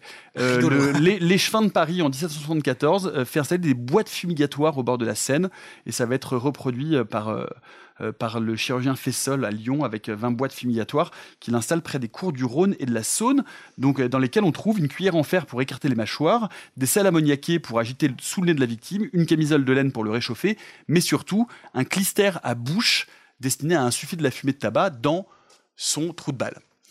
Donc, euh, et, du coup, et du coup, c'est assez intéressant parce que euh, parce que euh, l'enquête que mène euh, Anton Serdechny est, est vraiment une enquête passionnante parce que c'est évidemment une enquête médicale et la question c'est de se dire Oui. mais pourquoi, à quel moment on s'est dit que insuffler du tabac dans l'anus des noyés allait euh, les réanimer. Et allait les réanimer manifestement douloureusement, parce que ça a été vraiment la doxa médicale pendant euh, quasiment un siècle, et très douloureusement parce que les, les, les, euh, les, les récits dont, dont on dispose nous signalent tout de même que les personnes qui sont réanimées de cette façon-là se réveillent en hurlant ne, ne faites pas ça chez vous, n'essayez pas ça ça à la maison. Dieu, fesses, parce que manifestement, c'est tout de même extrêmement douloureux. Et euh, Quand on dit on fait pas ça à la maison, faites pas ça dehors non plus. Enfin, faites pas ça fait, court. faites pas ça tout. Ou alors pour des pratiques qui sont, ne, ne, ne relèvent pas de la réanimation, auquel cas, bon, ensuite, on, Donc chacun. consenti, chaque- voilà, du moment que c'est consenti et. et- Ouais, Surtout par le cul, si ne Mais rentrons pas dans ces considérations. Mais vas-y, vas-y, restons dans le domaine Donc médical. on est, on est voilà, on est, on est sur, sur, sur ce savant qui s'appelle Louis Bourguet en 1733, qui euh, indique, qui est le premier à parler d'insufflation alvine comme euh, d'une évidence. Et donc, et non, non, mais ce qui est intéressant, c'est que surtout, la question, c'est de se dire que euh, petit à petit, cette, cette pratique va devenir extrêmement répandue jusque, euh, jusqu'à Réaumur, hein, le Réaumur euh, qu'on peut connaître à Paris, voilà, qui, qui propose de- d'insuffler de la fumée, mais sans jamais avoir de forme de, de, de, de, de source médicale. C'est-à-dire qu'en fait, personne n'arrivait à dire pourquoi cette pratique est devenue et s'est imposée, enfin, je veux dire, pendant un certain temps, jusqu'à avoir ces boîtes le long du Rhône, de la Saône et de la Seine, comme une trouve, pratique euh, Eh, Est-ce que je peux faire une théorie, enfin, émettre une théorie à moins que tu veux Vas-y, je- une autre. Non, non, bah, non, pas du tout, vas-y. Mais je me dis peut-être que c'est juste que les, euh, genre les, les gardiens de la berge de la Seine, ils voulaient juste avoir du tabac tous les 20 mètres pour avoir de quoi fumer. Non, non, pas du tout, parce que par ailleurs, le- le- la pratique est euh, répertoriée dans un certain nombre de- de- d'ouvrages de, littérature médicale, et donc, euh, et, et vraiment, ce- ce- c'est- considéré comme une, comme une pratique absolument, euh, abs- absolument efficace. Alors, il y a, il y, a, il y a deux choses. C'est-à-dire qu'il y a des récits de noyés. Des récits de noyés qui se réveillent. C'est ce que je vous disais tout à l'heure. Et ça, des récits de noyés, on en trouve au Moyen-Âge, notamment des enfants. Et puis, surtout, par rapport aux gens qui meurent de maladies, par rapport aux gens euh, qui meurent de blessures, les noyés, c'est une sorte de mort dont on peut revenir. C'est-à-dire qu'on sait que, euh, voilà, et, et- et surtout, c'est des morts importantes à ces époques-là et dès le Moyen Âge, parce que la noyade, c'est des morts qui touchent des gens jeunes, et donc pas des gens ou malades ou déjà euh, affectés par l'âge. Donc il y a quelque chose autour de là qui, euh, en fait, qui bascule. Au début, les premiers récits de, euh, de, de gens qui se réveillent de la noyade, euh, c'est surtout sur des enfants, et ce sont des récits de miracles, de miracles chrétiens, au XIIIe siècle. Il y a des traces de récits de petites filles qui sortent de l'eau, qui est toute bleue, toute noire, et puis petit à petit on la réchauffe, etc. Et j'ai d'un seul coup elle revit. Et c'est considéré d'ailleurs à la cour de Saint-Louis comme un miracle chrétien. Et puis petit à petit, on va se rendre compte que bah, c'est peut-être un état réversible, la noyade. Alors on voit bien qu'il y a quand même des gens qui n'en reviennent jamais, mais en tout cas, on peut essayer.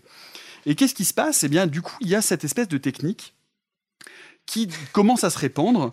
Pokémon des huit ans qui Non, non, non, mais c'est... c'est- Non, non, pas, pas, pas sur les enfants, sur les noyés en règle générale. La noyade, aujourd'hui, ça paraît quelque chose de d'accessoire ou d'anecdotique dans le terme de nombre de morts par an, mais à l'époque, on se noie facilement parce que les gens, nager. voilà, on ne sait pas nager, pas euh, nager. les courants euh, sont euh, très forts dans les fleuves, enfin bref, donc, donc évidemment, la noyade, c'est quelque chose de, de- de beaucoup plus courant que, ce- que ça ne l'est aujourd'hui. Et, euh, et donc, du coup, et donc, du coup, il y a cette, il y a cette, il y a cette opération de l'insufflation alvine et qui est vraiment documentée dans tout un tas de, dans tout un tas de traités médicaux. Et, euh, et du coup, euh, Serdesny essaie de comprendre d'où ça vient. Et c'est là que ça devient assez passionnant. C'est-à-dire qu'en fait, une fois de plus, de Louis Bourguet, qui est le premier qui l'atteste, euh, Louis Bourguet ne cite aucun texte, texte médical. Quand on cherche ensuite dans les pratiques, dans les pratiques par exemple euh, médiévales euh, en France, mais aussi en Orient, puisqu'on sait que la médecine était beaucoup plus avancée, euh, notamment dans le bassin méditerranéen et au Moyen-Orient, euh, dans tout ce qu'on appelle la période sombre euh, de l'Europe occidentale. Et en fait, ça n'existe nulle part. C'est-à-dire que personne ne préconise ce type de pratique. Ah bah, c'est étonnant. Et la seule, le seul endroit, et c'est là où l'enquête de Serdesny est vraiment passionnante, c'est que du coup, il est sorti de l'histoire des sciences et de l'histoire de la médecine pour aller chercher dans l'histoire populaire. Et qu'est-ce qu'il trouve? Il trouve une pratique qui est une pratique de carnaval. Non, non, mais c'est- génial. C'est Dunkerque qu'ils ont dit et c'est une pratique de carnaval et qui s'appelle le souffle à cul. et qui est vraiment euh, liée euh, dans les pratiques de carnaval, donc dans le carnaval populaire, à une symbolique de résurrection. Et donc, c'est vraiment une sorte de pratique, voilà, totalement grotesque, mais on sait bien que le carnaval a une- évidemment une, une dimension métaphysique. Enfin, je veux dire, Très satirique, ouais. non seulement satirique, mais évidemment qui n'est pas que euh, juste du, du- burlesque, etc. Le, le carnaval, c'est aussi on expie ses démons, etc. Et donc il y a là-dedans une culture populaire qui se mélange euh, au Moyen Âge à la culture euh, savante entre guillemets, ou en tout cas. Et, et- et du coup, on arrive. En tout cas, c'est l'hypothèse, hein, parce que cette hypo- ça, ça- ça reste vraiment, euh, ça reste vraiment une hypothèse, une sorte de collusion accidentelle entre ces univers qui sont des univers très différents. Et euh, du coup, eh ça arrive à, ce, témoignage de Louis Bourguet. Donc on pense que même avant Louis Bourguet, avant que ce soit euh, écrit dans des textes qui sont des textes médicaux, que c'est une pratique qui en fait a basculé du folklore populaire à euh, la pratique médicale. Comme de toute façon, on sait bien qu'il y a eu évidemment des allers-retours et des allers-retours entre des pratiques de soins populaires, Mhm. de ce que pouvaient être au Moyen Âge les sorcières, les rebouteuses, les accoucheuses, hein, parce qu'on Mhm. se souvient que les sorcières, à l'origine, c'est avant tout des accoucheuses et que euh, le début de l'Inquisition est vraiment lié par la volonté de l'Église de retirer à ces femmes qui étaient à, la marge de la société, hein, qui vivaient exactement en dehors des villages, le contrôle des naissances et de récupérer le contrôle des naissances pour pouvoir avoir un contrôle sur la population. C'est ça, hein, le début de l'Inquisition et de la sorcellerie, ça, ça a été attesté par beaucoup d'études. Et donc c'est intéressant de voir comment ces pratiques-là, qui sont des pratiques carnavalesques et donc du folklore, et donc qui doivent venir de mythologies plus lointaines, Mhm. ont à un moment donné euh, ben, voilà, déteint sur une forme de pratique médicale. Et du coup, ce qui est assez amusant, c'est que ça a tout de même, hein, euh, encore une fois, euh, euh, habité à peu près euh, tout le, tout le 18e siècle. Et, euh, et ça commence à décliner au début du 19e. Mais vous vous rendez compte, le 19e, c'est hier. Bah oui. Oui, tout à fait. Le 19e, c'est hier. hein. C'est donc après la Révolution. On est au 19e siècle. On arrive dans la, dans la Révolution industrielle. Donc on arrive dans ce que l'histoire appelle la modernité.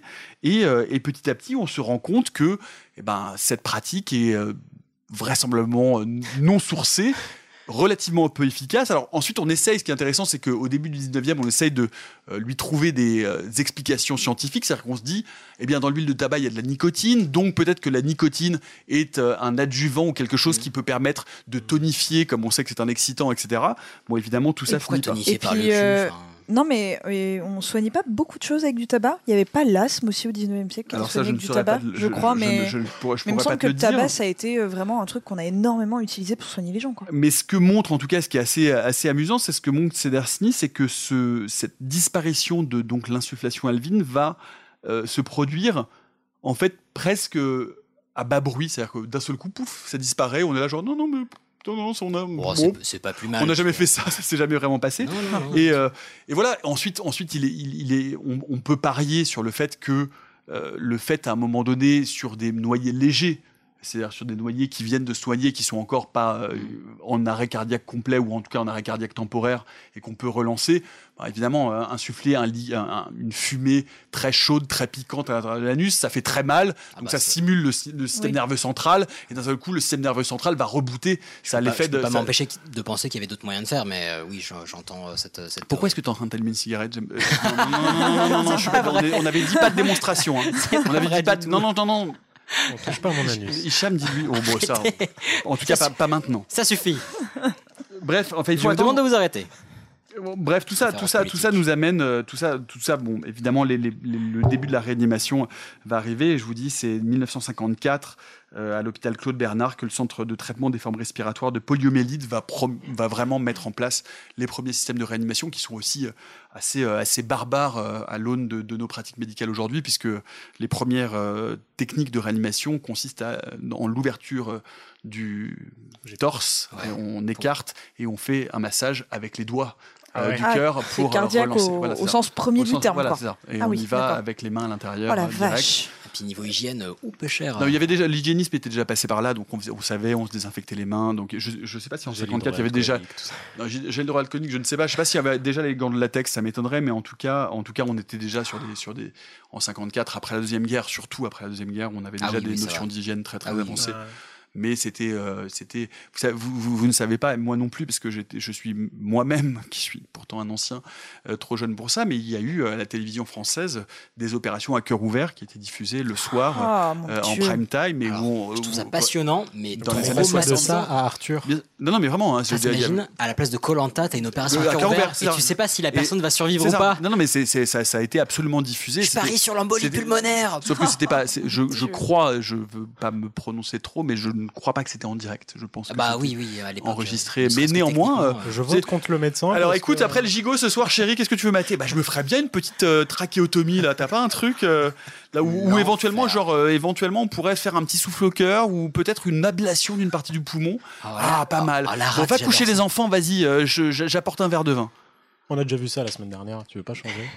De qu'est-ce que vous avez vu la semaine dernière? Bah, euh, l'ablation des reins. Bah écoute, J'étais mais- pas là. Merci beaucoup. Passionnant. C'était fascinant et par contre, tu viens de me ouf. filer. J'ai jamais eu cette peur, mais tu viens de me filer une peur panique de me noyer, vraiment. Ouais, s'il y avait ça au bord des piscines municipales, la- la- je peux dire que je la au meilleure bord. scène, euh, pour moi, la meilleure scène de ciné de noyade qui, est- qui, moi m'a marqué, mais il faudrait que je la revoie parce que je l'ai pas revue depuis longtemps. C'est dans Abyss. Ah, je n'ai pas vu. Dans Abyss. pays des merveilles. Ouais, si, si. Est-ce que tu peux te jeter par le Velux, s'il te plaît? Je connais pas, c'est quoi Non, non, si, si, dans, Ab- dans Abyss, euh, c'est le moment où elle est obligée de se noyer volontairement pour pouvoir passer, parce qu'ils n'ont pas suffisamment de respirateurs pour passer d'un pod à l'autre. Et c'est évidemment, son nom m'échappe, cette actrice extraordinaire avec ses grands cheveux frisés, et qui, du coup, l'eau monte, monte, monte. ok, je vais rentrer. Bonne Ah soirée, bah, je bah, suis tu ravi l'as- d'avoir été. Ben, merci tu l'as cherché, mon grand. Euh, mais ok, on note, j'ai une culture cinématographique dramatique, mais, euh, mais on regarde. Juan ça. n'est pas là, En tout cas, passionnant et, euh, et ouais, non, je pense que je vais nager près du bord. euh, Ne faites pas ça chez vous, ne soufflez pas du tabac dans la nuque de votre partenaire si d'un seul coup il a un malaise, ça ne marche pas. pendant que Nicolas écoute ses messages. Pas du tout, je cherche l'actrice d'Abyss, ça m'énerve de pas la trouver. Il s'en bat les couilles. si, sur ses tweets, alors. Pas du mention. Euh, bah, alors, est-ce que ça serait pas le tour de cette euh, magnifique. Marie-Elisabeth Mastrantonio. Ma- Marie Antonio, mais voilà. Allez, on passe au sujet de Camille. Trop de blanc, jaunit les dents. Moi j'ai des poils qui me poussent sous le maquillage, mais je réclame le droit de vivre, voilà Merde J'ai mis de l'ordre à mes cheveux, un peu plus de noir sur mes yeux. Parce- je, je le trouve ah. un peu louche ce jingle, mais je dirais pas pourquoi. Un bon jingle, ça commence toujours par du Dalida. Voilà. Oui. Bah, là, ça vient de finir par du Dalida, mais. euh, Oui, mais c'est les Ou deux. par la soupe aux choux. Alors, dis-nous tout sur le maquillage. Absolument. Donc, euh, je me suis penchée sur l'histoire du maquillage. Donc, en fait, c'est une histoire qui est super vaste parce qu'en fait, euh, ça a concerné euh, toutes les époques, presque tout- tous les lieux, en fait, euh, toutes les parties du monde à un moment donné, en tout cas.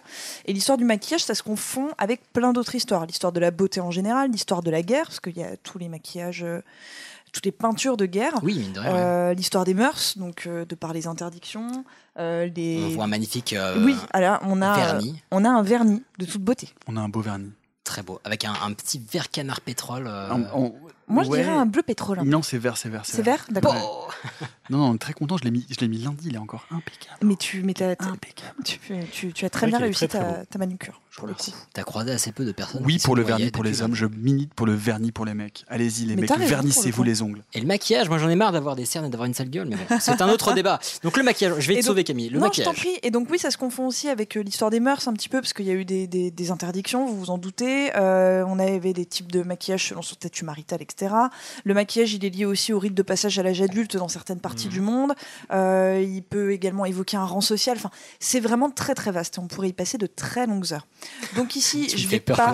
Non, non. C'est parti, jusqu'à Non, non. 7h moi du match. Ici, je vais pas du tout tenter de vous faire une histoire euh, assez précise du maquillage, mais j'ai plutôt listé en fait de façon assez organisée, je vous rassure, euh, Ah. une série d'informations qui, euh, je l'espère, bah, vont tout simplement vous divertir. Voilà. Donc, je ne vais pas du tout cibler une période précise, mais comme je le fais très souvent, je vais me pencher sur le monde occidental. Plutôt, vous m'en voudrez Oui. pas. Non, mais bah, faut Européocentrisme. Tout à fait. Et euh, là, je me, je me concentre sur le maquillage euh, d'agrément esthétique Ouais. vraiment Euh, mais si un jour vous voulez un sujet sur euh, le maquillage de guerre ou un autre type de maquillage ce sera vraiment avec Oh, très très grand chaud. plaisir Je trouve ça va être passionnant. ouais bah ca- carrément pourquoi pas donc euh, voilà et si vous voulez aussi des recommandations de lecture parce qu'il y a plein de bons bouquins sur l'histoire du maquillage de l'hygiène de la beauté etc euh, bah, n'hésitez pas du tout à, à me faire signe Dem- euh, Demandez-nous, voilà. taguez-nous, taguez Camille, celle qui a la réponse en vrai. donc. Voilà, n'hésitez pas. Alors, les sources concernant l'histoire du maquillage, on les trouve où? Bah Déjà en, en archéo, parce qu'on va retrouver des pots. Mmh. En fouillant euh, des anciennes maisons, des tombes, etc., on va retrouver euh, des pots, des euh, des objets, et voilà. Et dans ces pots, on va retrouver effectivement des pigments, etc. On a également beaucoup de traités de cosmétiques qui vont apparaître à partir de l'Antiquité, donc c'est des, des- des recettes de beauté en quelque sorte. Euh, Très bien. voilà, euh, on a des, des journaux intimes, euh, des témoignages, des portraits aussi. L'art va beaucoup nous aider pour connaître, euh, oui, le maquillage On a des traces préhistoriques ou pas? Hein Oui, Il y a des, tout à des fait. pigments ou des choses comme ça? Oui, absolument. Préhistorique, oui. Euh, après, euh, c'est difficile en fait de savoir s'il y avait une raison précise Hmm. dans l'emploi du maquillage dans la préhistoire, mais en fait, les premières traces de maquillage, très souvent, c'est lié à des rites religieux ou funéraires. En fait, c'est beaucoup Super. associé aux croyances. Voilà. Et c'est quoi C'est des pigments de fleurs, de plantes, de fruits Oui, euh souvent c'est les, euh, les minéraux et euh, bah, je pense que quand c'est fruits, on a un petit peu moins retrouvé, mais euh, Qu'on retrouve sur les, euh, sur les dépouilles, sur les squelettes? Non, qu'on retrouve dans des, qu'on retrouve dans des petits, euh, dans des petits, des, des petits, oh, Des pots, des, euh, voilà, des petits pots exactement. Et souvent c'est dans les tombes. creusets. Oui, voilà. D'accord. Et très souvent c'est dans, c'est dans des tombes, voilà. Et euh, on a également la Bible aussi qui mentionne euh, les, les cosmétiques, donc en fait des sources concernant euh, le, le maquillage, on en a. Si je peux me permettre, très, très, mais vraiment ultra loin de moi l'idée de critiquer la Bible comme source, mais pas ouf. Non, mais- peut-être que peut-être mais que ça Jé- veut dire peut-être que que Jésus avait un petit euh, un, un petit un, un Un petit un petit phare euh, turquoise? Euh, alors ça me ferait énormément. Surtout que turquoise avec son teint qui est censé être mat, ça irait très bien. Mais pourquoi pas joli Mais comme Bah on lance une discussion petit- très très euh, Jésus. très très un musclée. petit rouge à lèvres avec euh, avec du cassis, un truc comme ça, genre pour souligner un peu le teint. Impose-toi Camille, t'es au top, je te suis. Alors, mais vous voyez d'ailleurs, c'est rigolo parce que je viens de voir, je vous ai dit que je me concentrerai vraiment sur le, le monde occidental, et là je vois premier pays en Égypte. Tiens, on dirait euh, La Madame de meuf, Fontenay elle qui parle de bosse l'Algérie. Mais oui, c'est la France, ça fait plaisir. C'est faux, bien évidemment. Alors, donc euh, là, on va commencer par l'Antiquité. Donc en Égypte, euh, dans un premier temps, le maquillage, il est vraiment réservé aux prêtres. Donc euh, tu vois, voilà, on est sur cette notion de religion. Et ensuite, ça va se démocratiser, euh, mais aux, aux riches laïcs. Donc qu'est-ce qu'on va utiliser en type de maquillage en Égypte antique? Eh bien, euh, le col. Donc le col, à cette époque-là, il est très souvent fait à base de, de suie. Et on va le... De suie, oui, C'est c'est du- de la, de la cendre en quelque sorte, Ouais. c'est ça, non C'est quand tu touches Voilà. du charbon. C'est euh, le dépôt, c'est le dépôt qui se fait D'accord, ok. cheminer après du feu de après du feu de bois. Et, euh, et donc, on va déposer ce col sur, euh, sur les cils et sur les, les paupières. On va également euh, se colorer les ongles à- et parfois le bout en entier des doigts au, au henné. Mhm. Ce qu'on fait encore aujourd'hui dans la culture orientale, hein, Oui, se colorer le bout des doigts au, au henné. Alors moi, ça ne m'est jamais arrivé personnellement, mais oui, Oui, dans mais, voilà, dans ça les se- mariages, les ça événements, se fait, etc. ça se fait Tout à encore très régulièrement. Et dans l'Antiquité, on va égyptienne, on va utiliser également du rouge à lèvres à base de carmin. Donc le carmin, en fait, c'est de la cochenille, c'est un petit insecte. Oui, et ça se fait encore. Et ça se fait encore, ouais, aujourd'hui.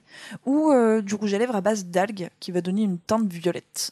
Euh, alors, quand on parle de rouge à lèvres à cette époque, euh, on mange une demi-mandarine et c'est fini, faut en remettre quoi. Enfin, vous voyez, c'est pas. C'est archi chiant Oui, en fait. Faut avoir, euh, Bah, après, avoir il ton algue et puis la frotter. euh, Après, j'imagine qu'il y avait bien. aussi moins de, moins de dates, moins de dîners dansants et tout. Donc, Tinder Ah. Alexandrie, euh, ça cartonne, hein. Et, euh, et puis parfois on s'enduit euh, le corps d'ocre ou euh, de poudre dorée euh, via des minéraux euh, broyés bah, pour, euh, pour avoir l'air un petit peu euh, Brillant. un petit peu pimpé quoi. Ah, pour se nettoyer après. Oh Oui, ça devait être juste bull. Oui, oui.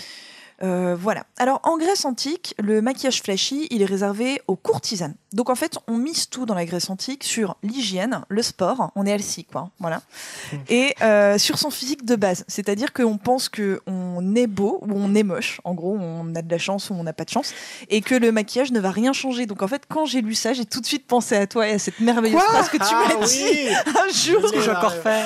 Et je l'ai aussi, mais j'ai peur. Voilà. Euh, cette phrase, c'était quoi? Tu peux me la rappeler? Non, c'est mort. J'ai jamais dit ça. Il n'y avait pas Ah de oui. micro à l'époque. Oui, oui, oui. Ça ne sert à rien de, faire un ravalement de façade quand les fondations sont pourries. Voilà, mais c'était il y a très très longtemps. C'est purement de l'ingénierie de bâtiment. Oui, oui, c'était. euh, C'était du c'est BTP.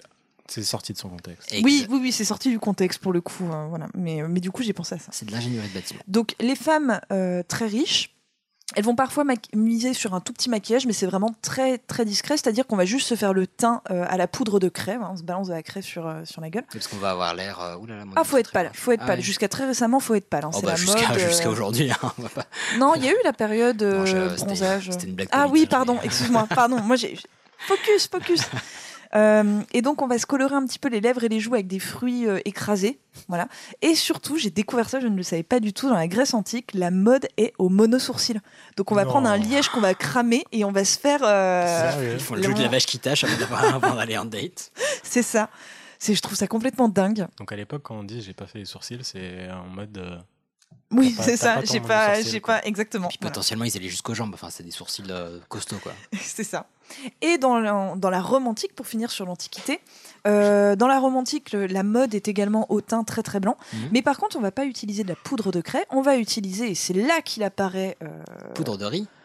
Le blanc de céruse, donc qui Ah. est euh, un- une poudre blanche qu'on va s'étaler, se tartiner même allègrement sur le visage et qui est à base de plomb. Et donc en Ah, fait, oh. ce blanc de céruse, on commence à l'antiquité à l'utiliser pardon durant la romantique et c'est responsable de dizaines de milliers de mortes euh, jusqu'au XXe siècle à peu près. Putain, tu C'est énorme. Des tas de femmes se sont empoisonnées et sont mortes jeunes à cause de cette mode. Ah. Donc les riches romaines, contrairement aux grecs, elles sont archi coquettes. Euh, c'est d'ailleurs en Rome antique qu'on va trouver les premières traces de traités de beauté. Et elles se maquillent le teint, donc avec ce fameux blanc de céruse, les yeux au col, euh, parfois un petit peu les lèvres. Donc tout ça d'ailleurs, ça vient d'Égypte en fait, qui devient une province de Rome. Et donc on va ramener euh, tout ce maquillage d'Égypte. Et aussi, la mode est aux dents très blanches, donc on va se faire des bains de bouche à l'urine animale pour Ah, se blanchir mon les dents. Dieu. Voilà, parce que- Pourquoi animal Ah, Non, Arrêtez de faire les dégoûter, écoutez, un petit peu pipi de poney, moi. J'ai jamais tué personne. hein. Je fais beaucoup d'équitation. mais- Ah, oui, mais au vert, hein, pas à la source directement, parce que. bon. Mais, euh, pourquoi pas Et les, on- amis sont, les animaux sont nos amis. hein. Je vous le Oui, rappelle. c'est- euh, c'est peut- quoi cette Oui, distance c'est- là c'est une communion avec de la merde nature. hein. Si je peux me permettre, on peut avoir, On est des animaux aussi, quoi. on peut avoir des amis sans avoir leur On peut la aimer les, on peut aimer les poneys. Tout de suite, évidemment, il faudrait qu'il y ait du contact urogénital. Je suis pas d'accord. Alors, donc tu disais. Donc voilà, en gros, pour l'Antiquité, là, on va passer à la période euh, fétiche, le, Ah, Moyen-Âge. Moyen-Âge. le Moyen Âge. Merci, chouchou. Alors, la femme, Ouais. la femme idéale, le- le- vraiment le canon de beauté euh, médiéval, c'est une femme qui a le teint pâle, qui est fine, mais qui a du bide. Qui a juste, oui, qui a juste le petit ventre. euh, ouf, Physiologiquement, c'est pas. Le possible. Genre la taille fine, mais du bide. mais avoir, oui, mais pas, pas les bouées sur le côté, le, le petit bidou, pour dire qu'elle est bâtards, fertile. genre, alors tu dois avoir du bide, pas sur les côtés, mais devant. Ah, Oui, c'est ça, c'est pour montrer qu'on est fertile. Ok, ça s'appelle être enceinte, mais. Elle doit être blonde. Ah bah bien sûr. Voilà. Mais avoir les yeux foncés. Ah bah écoute. Et il faut qu'elle ait les dents blanches. Et en... Oui, les dents bien blanches. Donc du coup, quand on a les dents un peu pourries, on se fabriquait des fausses dents en os. Ah. qu'on mettait par le film, c'est pratique. Ah. Et, euh, Putain, somme, là. et il faut aussi paraître super jeune, sachant que au Moyen Âge, une femme physiquement, je dis pas du tout qu'elle meurt à cet âge-là, mais physiquement, en cumulant les enfants, etc., vers 25 ans, elle est décrépite. Ok. donc- La femme vieillit physiquement beaucoup plus vite que l'homme au Moyen Âge. Ok. Du kiff, ça avait l'air sympa comme époque. Oui, tout à fait. Mm. Donc, euh, son ma- le maquillage, en fait, il apparaît vraiment en Europe du Nord juste après les croisades. Mhm. Parce que euh, bah, quand on va faire les croisades, on rapporte de la Terre Sainte euh, une boule à neige et des cosmétiques assez douces. Quoi. Oui, gros, oui, voilà, j'imagine. on ramène euh, le petit cadeau. Donc au Moyen Âge, comment est-ce qu'on se maquille? On va se blanchir un petit peu la peau, on va se rosir un petit peu les, les joues, c'est-à-dire qu'on va prendre une mûre, on va se l'écraser sur la joue, on va tapoter et basta, c'est fait, on attire tous les moustiques de la région. Mhm. Ah ouais, c'est tu, chouette. tu devais dober en été? Et euh, quand on est un petit peu faux folle, on va se mettre légèrement du rouge à lèvres et c'est toujours avec de la poudre de cochenille. Mais attention, on y va très très mollo. Pourquoi? Parce que la religion, elle est totalement anti-maquillage. Euh, le maquillage, c'est un Ah truc bon de pu toute femme facile, absolument. Euh, Ou de prêtre. ou de prêtre. Pardon, excusez-moi. Donc en fait, Allez. on va essayer de ne pas utiliser trop de maquillage, mais néanmoins, on va faire attention pour essayer euh, d'être la plus gaulée possible Mhm. avec des petites astuces. Donc par exemple, on va boire énormément de cervoise pour avoir les joues un peu roses. La bonne excuse pour se mettre des caisses. ça. Absolument. Et puis ça fait un petit bide en plus, donc euh, de- l'un dans, l'autre, on est vraiment, mal, hein. on est vraiment Oui, oui, content. voilà. Ouais, pas. On va, se, on va se mettre du lait caillé sur la peau parce qu'apparemment c'est super contre les pustules si vous avez des pustules. Et puis ça sent vraiment bon, ça fait une bonne odeur de peau de sentir un peu le, Le lait caillé, le lait rance un. Mhm. Ouais, c'est pas mal. c'est pas Moi j'aime bien. Euh, on va se- pour ça qu'on s'entend bien. On va utiliser du jus de concombre parce qu'apparemment ça, ça permet de- d'atténuer les imperfections et les taches de rousseur. C'est antioxydant. Voilà, on va faire plein de trucs. Et on se lave beaucoup les dents. Euh, en fait, l'hygiène au Moyen Âge est super importante, contrairement aux idées reçues. je crois que vous en avez parlé à mon sujet sur euh, quand Attends, je mais vous avais on, fait on le se lave les dents avec de la pisse de poney ou euh? Non, pas du tout. Ah, On- en fait, avec des cure-dents, etc., on va vraiment se nettoyer les dents. On peut se faire des petites pâtes avec de la cendre, etc. Et on les frotte aussi avec un linge. Euh, Enfin, il y a tout un tas de trucs. Il y, a- il y a vraiment un truc effectivement qui est, qui est un impensé ou en tout cas une, une incompréhension, c'est que effectivement au Moyen Âge il y a un vrai, une vraie notion d'hygiène qui est importante compte tenu des connaissances et de ce qu'est la Oui. l'hygiène, À la mesure de ce voilà, qu'on de ce- connaissait à de l'époque. et puis surtout pour les classes supérieures évidemment et beaucoup moins pour les classes inférieures, mais le, le- le côté euh, grand crado. Oui, c'est les Des visiteurs. ça, visiteurs, ça- etc., c'est un mythe. Alors, je n'ai pas parlé des visiteurs particulièrement, mais euh, non, non, référence. non, non, ce que je veux dire, c'est qu'ensuite, effectivement, il y a, il y a quelque chose de ce, ce- ce- ce à quoi on réfère, c'est-à-dire les poux, la tête rasée pour les perruques, Mm. euh, les pissotières et les endroits où on chiait dans les coins des châteaux, etc. Ça arrive beaucoup plus tard. C'est-à-dire qu'au contraire, au Moyen Âge, en fait, les- on, on est, les- la santé est tellement fragile Oui, que les gens développent, protéger. bien sûr, des, des, des, euh, des- des- des stratégies pour, euh, bah, pour se maintenir non seulement en bonne santé, et, euh, et, puis, euh, et puis par ailleurs, ce que j'évoquais tout à l'heure, c'est-à-dire le recours euh, aux guérisseuses qui étaient à la marge du village et qui permettaient non seulement de faire accoucher, accoucher les femmes, mais de leur permettre de ne pas avoir aussi d'enfants si elles ne le voulaient pas. Enfin, tout ça, cette théorie de la sorcière, c'est vraiment quelque chose de très très important. Quelques bouquins et un bouquin d'une camarade qui s'appelle Céline Duchesne, euh, Céline Duchesnet, qui a publié un livre là-dessus sur les sorcières et qui est passionnant. Comment s'appelle-t-il? Euh, Ça s'appelle Sorcière tout court. Ah bah, euh, je-. Une coédition France Culture avec, je ne sais, je suis navré, je ne me souviens plus de l'autre boîte d'édition. Mais c'est non, non, mais la, la- la sorcière comme figure de féminisme politique, d'anticipation Ah oui, et de ça- comprendre. Moi, j'ai travaillé là-dessus euh, pendant mes études de lettres. J'ai publié un petit article qui s'appelait Sorcière dans le dictionnaire des mythes féminins. Et c'est euh, et c'est passionnant de comprendre comment ce qu'on a assimilé à la sorcière et ce qu'aujourd'hui on comprend comme le mythe de la sorcière, c'est vraiment Bah, c'est une prise de pouvoir. une prise de pouvoir, une prise de pouvoir à la fin du Moyen Âge de l'Église masculine sur Ah oui. ce qui Ah, bon, restait moi, en j'aurais fait. vu, j'aurais vu l'inverse, c'est le, la- justement les femmes qui, euh, scientifiquement et sociologiquement, enfin Non, sociétalement, non, on non, dit- non, pas du tout. La, la- la- catégorisation en tant que sorcière, c'est vraiment passionnant parce que ça se passe. En fait, en fait, si vous voulez, je sens qu'on dérape sur les sorcières. Ouais. mais Non, non, non, bah, non, mais c'est- vraiment hyper intéressant parce que, euh, en fait, ju- tout, toute tout le bas Moyen-Âge, c'est-à-dire jusque- jusqu'aux années 1000, jusqu'au- jusqu'à les 1300, il y a en Europe une cohabitation de toutes les mythologies, de toutes les religions, de toutes les Mhm. cultures, de, les, de toutes les invasions, qui va créer une sorte de, melting pot, de bouillon euh, mythologique qui va du coup être totalement décliné parce qu'évidemment les, les sociétés sont beaucoup plus compartimentées et donc et donc qui vont se développer région par région etc et euh, évidemment qui peut mieux contrôler les naissances et donc le cycle de ce qui est considéré encore comme un miracle euh, que les femmes et donc évidemment ces femmes qui contrôlent les naissances en bien et euh, dans et, euh, et je vais pas dire en mal parce que c'est Enfin, elle- elle mal. le- elle le contrôle dans mais en fait qui, qui permettent d'éviter euh, d'éviter que euh, une telle se retrouve ou qu'une châtelaine se retrouve enceinte parce qu'elle n'a pas copulé euh, ou en tout cas eu d'histoire. Copuler c'est un vilain mot tu couperas ça.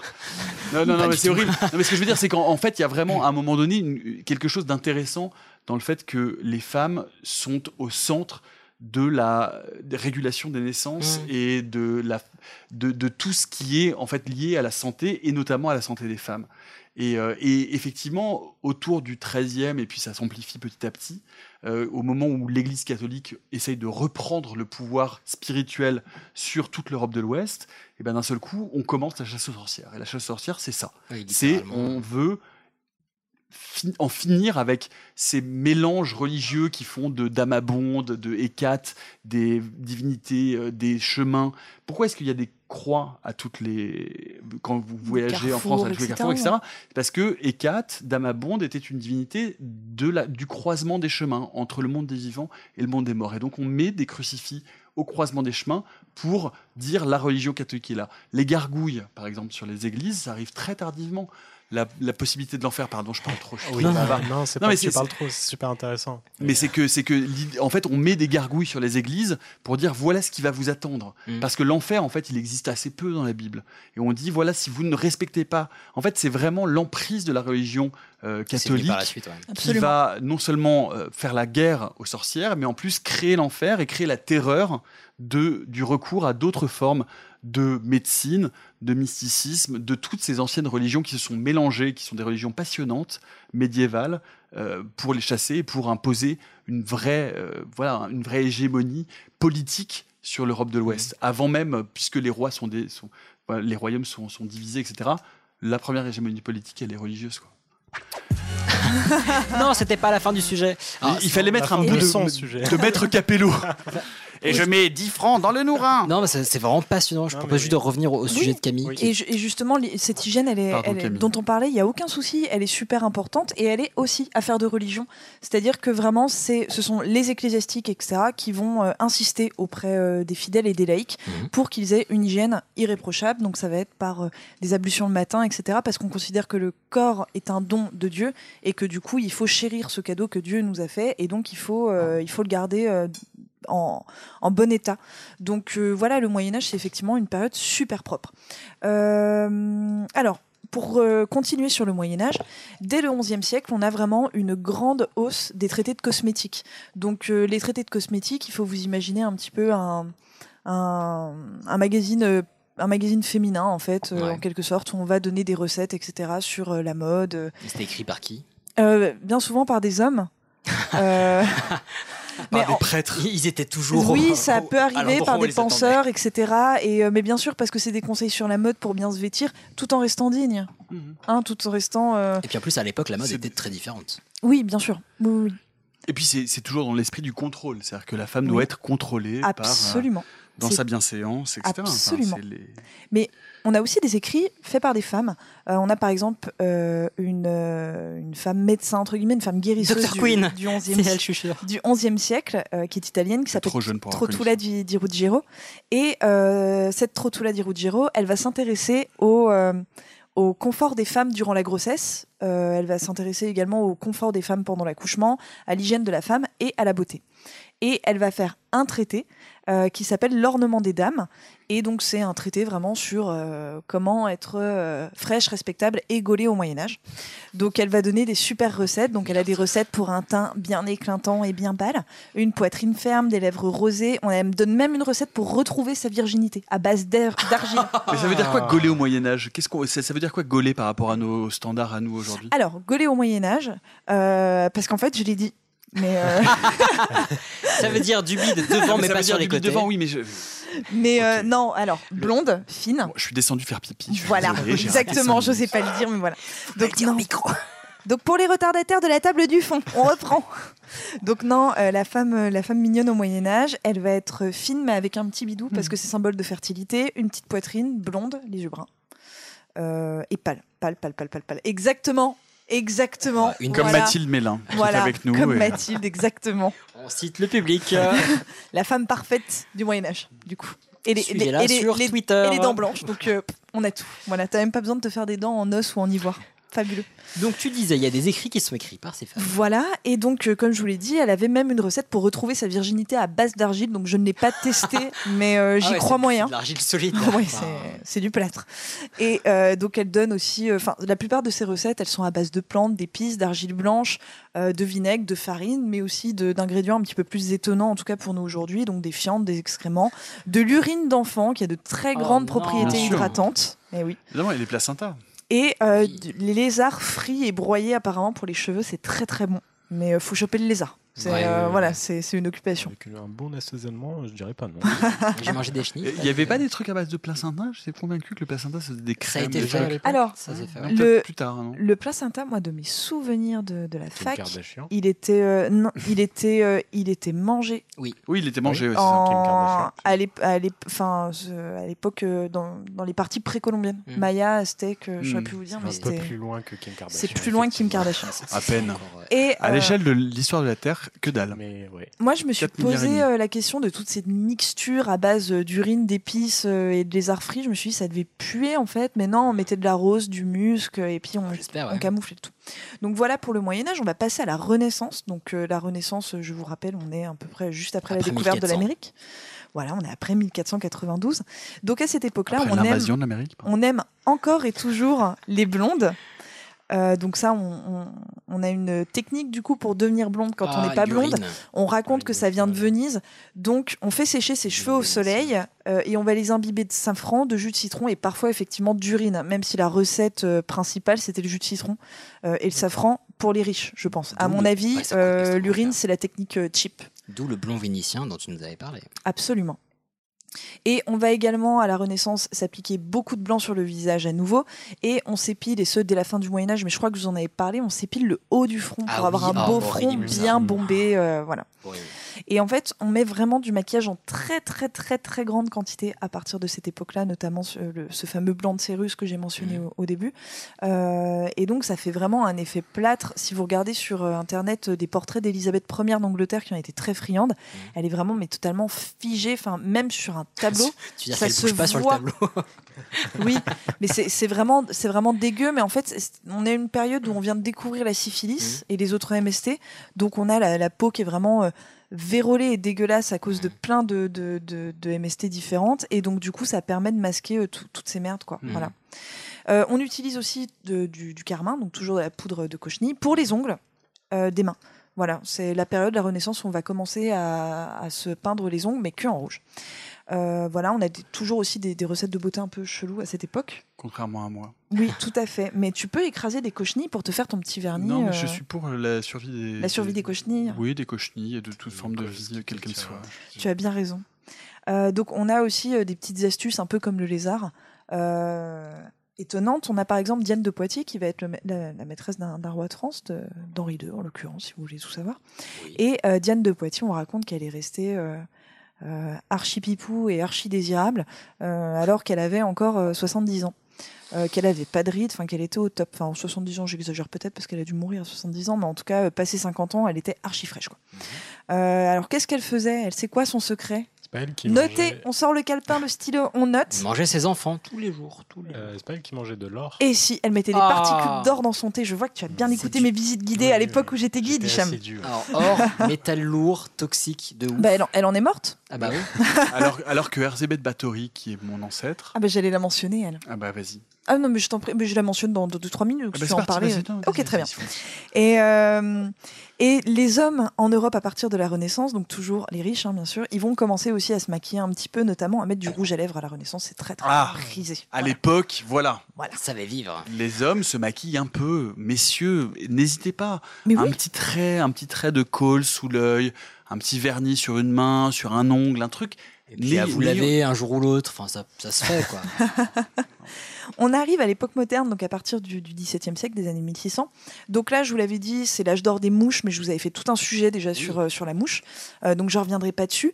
On a eu toujours une utilisation très abondante du blanc de cérus, donc on a la peau qui est vraiment dégueulasse, parce que le blanc de cérus, c'est du plomb, donc on peut en mourir, mais vous vous en doutez, ça flingue un peu la peau aussi. hein, Avant ça- de mourir, je pense que tu décrépis petit à petit. Voilà, clairement, sa vie, etc. Donc on se fait des peelings. Et là, je me suis dit, mais qu'est-ce qu'on est moderne. Oui, c'est, tu sais, c'est des genres de gommage. masques. Un gommage, ouais.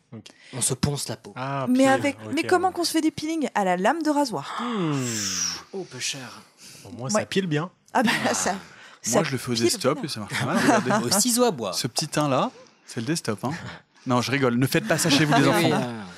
Et euh, on va aussi beaucoup, faire beaucoup de masques de sang parce que ça, Ah, on raconte non. que ça blanchit et que ça raffermit la peau. Donc on utilise. j'ai peur. de- du- Donc, on utilise du sang de poulet dans la grande majorité des cas, sauf effectivement une sombre comtesse euh, slovaque. Erzébeth Bathory, Voilà, Erzébeth Bathory, qui elle prenait le sang de ces femmes de chambre, si je ne m'abuse. de, de jeune vierge, a priori, puisque c'est le début du, du mythe du vampire. En fait, Erzébeth. Bathory, c'est la première comtesse vampire, bien avant Dracula d'ailleurs. Enfin, pas, pas Oui. très longtemps, mais enfin. bon, on est, on est au début du XVIIe siècle. Oui, voilà, c'est. Dracula, c'est plus tard, parce que c'est fin 18e.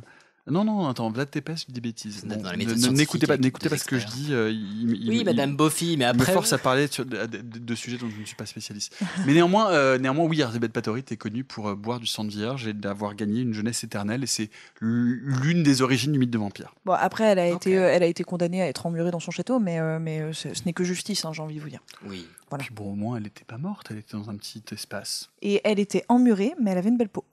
Eh ouais. Ça se Et c'est- et c'est pas dégueu. C'est pas dégueu. Et donc la mode, euh, à partir de, de cette époque moderne, du coup, de, donc de l'époque des mouches, etc., elle est aux joues très très très très rose. Donc en fait, l'idée à cette époque-là, c'est que le sucre est apparu euh, en Europe, enfin en tout cas dans sa forme vraiment de sucre, euh, Oui, pas, de, pas de fruits, le vrai sucre, Mhm. va apparaître en Europe un, un siècle plus tôt à peu près. Donc on va euh, inventer les pâtisseries, les petites choses qui s'en Le suivent. miel. Et donc, on va consommer énormément de sucre. Mm. Donc, on va commencer à avoir des dents fini, euh, dents. vraiment pourries. Exactement. Parce qu'en plus, on ne prend plus soin de ses dents. À partir du XVIIe siècle, c'est vraiment une période où l'hygiène est dégueulasse. Enfin, une fois de plus, je prends toujours en exemple le château de Versailles, qui est vraiment le château Mm, euh, fin XVIIe. à outrance. Quand vous allez au château de Versailles, qui a réouvert d'ailleurs, vous pouvez y aller. Ils ont besoin que des gens Voilà. y aillent, s'il vous plaît. Allez au château de Versailles. Placement de produits pour le château. Euh, donc, du coup, euh, combien pour ça? Eh ben, zéro. Voilà. corporate. Euh, donc non, au château de Versailles, les gens faisaient caca dans la galerie des glaces derrière les rideaux. Donc euh, voilà, on est vraiment dans Ah, une à C'est ça dont l'époque. on parle. Non, mais c'est À c'est- l'époque. c'est- c'est ce qui, c'est ce dont on parlait tout à l'heure. Ce on est vraiment, on, voilà, on est vraiment dans une En époque revanche, évidemment, on se parle pas, on se parle pas beaucoup face à face. On, on détourne un peu le regard et c'est de là que je crois vient la bise. Comment ça? Ah oui, ben c'est c'est fort possible. Pas du tout, je raconte Non, d'accord, je sais pas. Euh, Non, mais peut-être. Non, non, mais J'essaie je, de mettre je des sais fake pas. news dans cette émission. pas, je sais de pas. Ne te Je laisse pas distraire. Je- J'essaie. Et donc oui, du coup, euh, il y a le sucre qui arrive, il y a une baisse de, de l'hygiène, et donc en fait, on a des dents qui sont vraiment absolument dégueulasses. Donc l'idée, c'est de détourner euh, le plus possible l'attention de la bouche. Donc on va foutre des mouches, on va mettre vraiment du gros rose ici, on va se faire des, des coiffures assez, euh, voilà, des robes avec de la dentelle un peu partout. Enfin, mais l'idée, Oui, c'est que vraiment, on, on regarde pas du tout euh, le, la bouche. On va quand même inventer un nouveau type de rouge à lèvres. Donc on va laisser tomber la cochenille. Euh, c'est un rouge à lèvres qui va être à- fait à base de moelle de veau, euh, Oh. du jus de concombre et de cire. Non. Et en termes d'odeur, c'est pas mal non plus. hein. Je pense. Donc- Enfin, la moelle de veau, personnellement, j'en- pratique assez, enfin, assez régulièrement. Ah ouais, bah, Et, euh, et, et- bah, mais c'est vraiment pour juste mettre une petite, euh, Un un petit petit peu de fragrance dans mon, folie. non, mais dans mon appartement, ça, ça sent vraiment très très bien. Puis ça permet de calmer mon chat. oh mon dieu. Ce qui est chiant, c'est les cadavres de veau après, quand même. C'est triste. hein. Du mais, coup, mais ça sent beaucoup moins fort que les cadavres d'enfants. À cette époque, vous l'avez compris, en fait, on camoufle la crasse plutôt que de favoriser une vraie hygiène et une vraie propreté. On camoufle vraiment. Donc le maquillage, ça sert à ça. Euh, et c'est également la grande époque des parfums. Euh, Oui, donc euh, c'est vous dire, hein, voilà, plutôt que de se laver, on va se parfumer. Voilà. Relire ce skin. D'où la réputation des Français de puer. Absolument. vous savez que ça, ça a un nom euh, à l'étranger. L'un de mes anciens copains m'a dit ça, italien. En Italie, on parle de la douche française. Oui. La douche française, C'est juste, voilà, on, se, on met juste un peu de parfum et pas de douche. Voilà. Euh, J'ai également, si ça C'est vous pour ça que je sens intéresse, bon ce soir. J'ai également, si ça vous intéresse, les petits secrets de beauté de Madame de Montespan, donc euh, la maîtresse de, de Louis XIV. Donc elle, tous les matins, pour avoir le teint frais, elle buvait un, un grand verre d'urine de mule dès le Oh, réveil. non. Voilà. Elle se mettait du jus de citron dans les yeux pour avoir les yeux qui brillent. À mon avis, ça brille vénère, quoi. Ah. Et Ça sa, rouge. crème anti-rides, c'était du saindoux. C'est un Voilà. fromage, ça, non? Mais c'est c'est attesté ça? Sans déconner Ah oui, oui, c'est tout à fait C'est attesté. pas de la légende Ah non, non, non, c'est pas de la légende, c'est absolument attesté. On a plein de témoignains, etc. C'est c'est très, très moi, le sandwich, j'ai essayé en déodorant et vraiment, ça, dans les transports en commun, c'était, c'est- c'est- je, je peux pas dire que ce soit une réussite. une place assise. Euh, ouais, enfin, un, un wagon en fait. Mais, c'est- mais euh, je pense qu'en fait, il y a tellement de puanteurs à l'époque que c'est tellement. euh, c'est que Louis XIV s'est fait par exemple arracher une dent et tout, toute une partie de son palais est venue avec. Oui, bien sûr. Mais ça, c'est, Et- et et donc, c'est- un élément intéressant de Je veux dire, de- Tout le monde puait et, et on s'en rend pas compte en fait. Du coup, je, je pense de. Et quand tout le monde pue, personne ne pue au final. En fait, c'est pas ça, c'est qu'on n'a pas la même notion de puanteur qu'aujourd'hui. Hmm. En fait, il y a, il y a des odeurs que nous aujourd'hui on considère que ça pue, et euh, à cette époque-là, c'est une odeur normale, une odeur presque neutre. Si t'es habitué aux gens qui font caca derrière les rideaux à Versailles, bon, je pense que quelqu'un alors, qui daube un peu. euh, Après, il y a eu des que- latrines après à Versailles. À partir de Louis XV, c'est quand même un des premiers châteaux équipés de l'eau courante, Mm. de latrines. Donc euh, Versailles n'a pas toujours été crade, mais sous Louis XIV, on est quand même. euh, Mais c'est intéressant parce qu'on sait que l'odorat est un sens sélectif. C'est-à-dire que quand on est soumis à une odeur en permanence, on se. on- C'était presque un gong. Euh, c'est moi qui tape dans le, dans le micro. Non, non, mais c'est intéressant parce qu'effectivement, le, même, c'est pour ça qu'au bout d'un moment, on ne sent plus son propre parfum, on ne sent plus sa propre odeur parce que l'odorat est vraiment un, un sens beaucoup plus développé qu'on l'imagine. On a des bulbes olfactifs au fond du nez qui sont liés directement au cerveau et dans lesquels il y a des liens avec des neurones. Et, euh, et c'est un, sens extrêmement adaptatif qui permet. Le, le- le J'ai eu avoir public, est, le public bourré. Ouais, ouais. Euh, qui, permet de, qui permet de sélectionner les odeurs et de dire que quand on est à un moment donné assailli par une odeur très très forte, petit à petit l'odorat, les neurones de réception de cette odeur diminuent ça, mais un peu comme, comme l'ouïe en fait. Ils nous permettent de continuer à sentir, mais donc en, en- en modulant en fait le- le- les, les odeurs les plus fortes qui sont autour de nous. Et je vous recommande le sujet sur le gate control et j'en ferai un autre là-dessus, mais je vous propose de finir le Oui, sujet de bah, je- Camille. alors, moi, je, moi, vous savez, je me laisse porter, je me laisse vivre.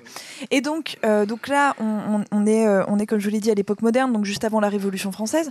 Et euh, c'est vraiment la, période où on va le plus se tartiner euh, la, la gueule, en fait, tout simplement. C'est-à-dire qu'il y a beaucoup de femmes qui vont même se maquiller pour dormir. Oh non Et si Pourquoi Les anges qui te regardent Mais je, je ne sais pas. Et c'est également une période où les hommes se fardent énormément euh, aussi, mais, euh, mais de, de fa- oui, mais de façon vraiment pareille en fait. C'est- C'est beaucoup trop, c'est beaucoup, beaucoup, beaucoup trop. Faut vraiment être blanc. Enfin, ça fait vraiment euh, ma- maquillage euh, de, de, de Trop. clown, quoi. C'est-à-dire c'est blanc, c'est rouge. mais, trop, trop avec nos, avec nos référents actuels. Je Oui, dire, bien allez, sûr. Pour eux, Aujourd'hui, c'est on pas trouve, du tout on trouve trop. ça, on trouve ça euh, effectivement un peu démesuré, mais c'est avec, la lecture rétrospective qu'on a aujourd'hui. Puis parce qu'il y a aucun, euh, il y a aucun aussi effet naturel. C'est pour ça qu'aujourd'hui on fait ça comme du trop. À l'époque, ça fait vraiment masque. Hmm. Et aujourd'hui, on adapte le maquillage en fonction euh, de, de, de, de sa morphologie, de son visage, etc. Euh, à cette époque-là, non, tout le monde a le même maquillage. En fait, donc euh, c'est vraiment un effet masque. Et arrive euh, une reine de France, pour ne pas dire la dernière reine de France, et non pas la dernière reine des Français, mais la dernière reine Brigitte de France, Marie-Antoinette. Euh, et Marie-Antoinette, elle, elle veut un retour, elle prône un retour au naturel. Donc, euh, ça va être une des premières reines de France depuis fort longtemps à très très peu se maquiller. Et elle veut qu'on arrête le rouge sur les joues. Et c'est elle aussi qui va remettre en place un petit peu l'hygiène jusqu'à ce qu'un malencontreux événement euh, la tranche dans ses idées. Quelle est la tête dans les étoiles? N'est-ce pas? Alors, je vais essayer de finir. Donc, on arrive au 19e siècle. Le retour au naturel, il va durer quelques décennies. Là, je vous passe Napoléon, etc. Et on arrive en 1830. Et là, il y a une mode bien particulière. Moi, j'aurais aimé savoir comment se maquille Joséphine de Beauharnais. Et bah justement, elle se maquille quasiment pas. Voilà, on est toujours dans cette mode naturelle. Euh, les femmes portent pas de sous-vêtements, des robes à moitié transparentes. Enfin, c'est vraiment le mode. euh, Comme moi aujourd'hui. Voilà, voilà. Euh, donc il y a cette mode bien particulière qui apparaît vers, vers 1830, pardon. C'est ce qu'on appelle la beauté mélancolique. Donc moi j'appellerais ça le look gastro. Euh, C'est-à-dire c'est des cheveux et des yeux noirs. Donc on va se teindre les, les- les cheveux. hein. Euh, et il faut avoir un teint verdâtre ou jaunâtre. Un ou peu comme Jacques bleuâtre. Lang. Ah ouais, donc euh, gastro, pas gastronomique, gastro, gastroentérite. Ah, gastro, gastro. Ah. On se fait des fausses cernes qui vont descendre jusqu'au milieu des genoux. Comme Jacques Lang. Euh, des genoux, des joues. Ça fait des grosses ternes là déjà. très grosses cernes. Euh, et on va se dessiner en fait des, des veines bleues un peu partout sur la peau avec du Ah, émo fard. Il faut être très très maigre. Donc du coup, les femmes, elles vont consommer euh, tout ce qui va être très acide. Donc elles vont se faire des grands verres de vinaigre ou du citron. Euh, on se met de la brillantine sur les sourcils et on veut des cheveux très très brillants pour pas dire gras en fait. Donc on va euh, voilà, on va vraiment Comme se laisser euh, le, le des, sébum. des personnes avec les cheveux bruns, Mais intéressant gras, que- qui prenaient de l'acide, des émos, enfin des gens qui écoutent. euh, Moi, moi, j'aurais dit aussi le professeur Rogue, mais euh, c'est voilà, chacun Oui. ses, ses rêves. Ou Jack Lang. Un petit problème avec Jack Lang apparemment. Et donc, Non, pas du tout, j'adore Jack Lang. Cette mode-là va durer une petite vingtaine d'années, mais c'est vraiment le, le look je suis aux portes de la mort. Enfin, on est vraiment dans la période romantique où la mort est très mise en avant et voilà, c'est très à la mode. Notons Jack également, Lang, lui, est toujours en vie. hein. Notons-le. notons également qu'en 1881, on a Bourgeois, donc, euh, qui est une marque de cosmétiques euh, qu'on connaît bien euh, aujourd'hui, qui va créer ses premiers phares en 1881. Donc euh, ça, ça remonte quand même. Et en 1880, en parallèle, Guerlain va sortir son premier rouge à lèvres en tube. Voilà, donc c'est fini d'aller dans l'arrière-cour de l'immeuble pour écraser ses cochenilles euh, ou choper sa mouette de veau. On peut enfin euh, voilà, dommage. avoir un, un rouge à lèvres en tube. Et oui, Avant, c'était le bon vieux même. temps. Oui, c'était Ah mieux avant, vraiment. je suis d'accord. Écraser de la moelle de veau dans l'arrière-cour. Moi, je suis désolé, je trouve qu'on a perdu. Allez, on y est presque, on arrive au XXe siècle. Ah. Donc au XXe siècle, on est sur un maquillage individuel. Euh, C'est-à-dire qu'on va vraiment adapter son maquillage de façon personnelle à la forme de son visage, à son teint, etc. Avant, les, toutes les femmes se maquillaient pareil, comme je vous l'ai dit. Et là, ça change. Vers 1915, euh, on va, les femmes vont commencer à vraiment assumer un maquillage euh, voyant, et ce qu'elles ne faisaient plus depuis, euh, bah, depuis Marie-Antoinette. Bon, les mecs sont à la se sont dit, bon, on est tranquille pendant exact- 3-4 ans. C'est exactement ça. C'est-à-dire que les femmes, bah, c'est les périodes aussi suffragettes, etc. Mhm. C'est voilà un petit âge d'or. Enfin, âge d'or, le mot est vite dit, mais une petite Mhm. période euh, pour certaines femmes qui vont se mettre en avant. Euh, et c'est également la période où vont apparaître les premiers coiffeurs, les premiers instituts de beauté. C'est les débuts de la chirurgie esthétique, euh, les, les années 1910. Donc en fait, euh, on, on va vraiment avoir un vrai boom du cosmétique. Et on va aussi se poser des questions concernant l'emploi du blanc de céruse. C'est-à-dire qu'on commence enfin à se dire qu'est-ce qu'on met dans ces produits de beauté. Bizarre, on le met sur Et- la peau et la peau tombe. C'est ça. Et on va enfin interdire l'utilisation du blanc de céruse dans les produits cosmétiques. Dans les années 30 aussi, on va avoir les premiers congés payés. Donc les gens vont pouvoir partir en vacances. Et là arrive enfin, pour la première fois quasiment dans l'histoire occidentale, la mode des peaux hâlées. Ok. C'est à partir des années 30. bronzage. Bronzé. Ok. C'est à partir des avoir années un 30 hâle que voilà qu'il faut être bronzé. Et euh, dans les mêmes temps, on va avoir une grande hausse des magazines féminins avec tout un tas de conseils de maquillage, des tutos maquillage vraiment. Euh, donc le maquillage se popularise euh, vraiment de ouf. On a le premier rouge à lèvres dit indélébile, c'est-à-dire le rouge à lèvres où on peut encore boire un verre d'eau et il est toujours là, en 1927. En 1930, on a le premier fond de teint qui est créé. Euh, c'est par un groupe américain qui s'appelle Max Factor et le fond de teint il s'appelait Pancake. Et en, et en 1940, donc dix ans après la naissance de fond de teint, il y avait une américaine sur trois qui possédait euh, Pancake. Donc euh, ça s'est vraiment démocratisé. Faut Quoi. manger des, ma- des pancakes, mais des pancakes. Et je viendrai pas euh, jusqu'au maquillage d'aujourd'hui avec euh, bébé crème, CC crème, etc. Parce que je, enfin moi je trouvais ça un petit peu moins rigolo et puis c'est un peu moins mon domaine. Mais C'est pas vrai, c'est hyper rigolo. Moi, j'ai découvert pendant le confinement le vernis à ongles. Et alors, du coup, c'est fou parce qu'on se dit, bon, on met du vernis comme ça, paf. Moi, j'en mets sur une seule main, sur la main gauche. Et en fait, il y a un truc, c'est dingue parce qu'il faut mettre du base coat. C'est un truc Ouais. en dessous pour que ça accroche. Ensuite, on met le vernis. biscotte, ouais. Et ensuite, on met du top coat. Oui. Et, non, mais c'est, et, et du coup, il y a- y, des Et couleurs. après, tu as des super trucs qui font et baise et top. Et ça, c'est Ah. cool. Mais est-ce que ça marche vraiment? Oui, ça marche bien. C'est vrai, ouais. Tu me- enfin, tu moi, en tout cas, j'en suis contente. tu Je me sais pas des toi, mais marques euh, avec grand plaisir. Et il est comment? Mais il est très bien est posé mal, ton hein. vernis. Il est déconner. archi bien posé il pour le date, coup. il date de lundi. hein. Alors, on vous- Mais tu fais jamais la vaisselle. Enfin, tu. Mais tu si, je fais la vaisselle jours, j'ai pas de la vaisselle, je fais la vaisselle à la main. Le public a failli cracher son verre Je fais la vaisselle Alors, à la alors, main, absolument. Et en plus, j'ai des gants de scooter parce que je, je porte un scooter. Mais il est impec. Alors, en parlant de scouts, J'ai euh, pris, que j'ai je pris un talent en de- vernis de ouf. Ce que je vous propose, Mettez du vernis, les mecs, c'est prendre des photos un doigt, une main, de- n'importe quoi. je vous propose de prendre des photos du vernis de Nicolas Martin et on vous l'enverra en story. Et vous avez intérêt à liker ça, mais de ouf. Et Bah, je m'a- je m'arrête là. Moi, je, je rends mon tablier. Voilà. Mais moi, je serais prêt à mettre du rouge à lèvres. Mais écoute, moi je suis curieux. Mais en tout cas, non, très très beau. Alors déjà, merci beaucoup Camille. Bah, Merci je- Camille, c'était Très cool. cool. Hyper cool. Merci, merci, merci à vous. Oh là là. Oh, carrément. Ah ouais, c'est. Alors là, là. Euh, Sitting ovation. Merci à vous. Vous savez d'où ça vient le à la bah. place de l'applaudissement Mais des doigts. Non mais vous savez, vous savez pourquoi est-ce qu'on fait du clac dans les doigts à- à- au lieu d'applaudir? Non, ça vient des ça vient des associations et ça vient euh, notamment. Alors je je sais pas, je, je vais peut-être m'avancer un tout petit peu, mais en tout cas moi j'ai l'impression que la première fois où ça vient, c'est dans les assemblées générales et dans les, dans les assemblées générales notamment de lutte contre le SIDA Ah dans les années 80. Où euh, à un moment donné, dans- dans- en tout cas, c'est un truc militant qui fait Avec que Act quand, Up, non oui, avec ACT UP, bien sûr. Enfin, avec ACT UP et les premières associations de, de- de malades. Et, euh, et au bout d'un moment, enfin, effectivement, pour pouvoir continuer à entendre les gens, et quand l'association et quand l'assemblée se dit d'accord avec ce que quelqu'un et avec l'un des orateurs dit, je pense que c'est vraiment une, une- une- un héritage de, de l'action militante et de dire on n'applaudit pas parce que quand tout le monde applaudit, ça fait trop de bruit et on n'entend plus la personne qui parle. Donc, quand on est d'accord, on claque des doigts comme ça.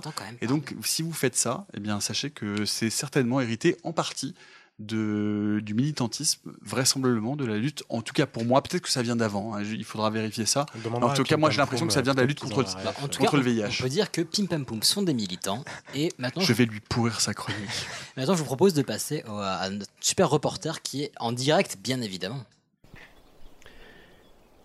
Eh bien bonjour les amis, j'espère que vous allez bien. Moi j'ai un petit peu mal au cul euh, littéralement puisque mon périple à cheval de la semaine dernière m'a amené jusqu'à Saint-Pétersbourg et plus précisément sur les rives du lac Ladoga. Alors qu'est-ce que tu es allé foutre à Saint-Pétersbourg me direz-vous? Eh bien c'est ici que l'on trouve le fameux musée Grande Maquette Rossia dans lequel trône l'éponyme Grande Maquette. C'est une immense exposition de 800 mètres carrés qui raconte, à l'aide de centaines de miniatures de véhicules et de trains qui circulent sur plus de 2500 mètres de voies, toute l'histoire de la Russie et de ses régions. En tout cas, elle caille un petit peu ici, donc je vais aller récupérer mon cheval qui est en train de s'abourber plus loin, et on va aller y faire un tour. Findus. Findus. Findus, viens ici.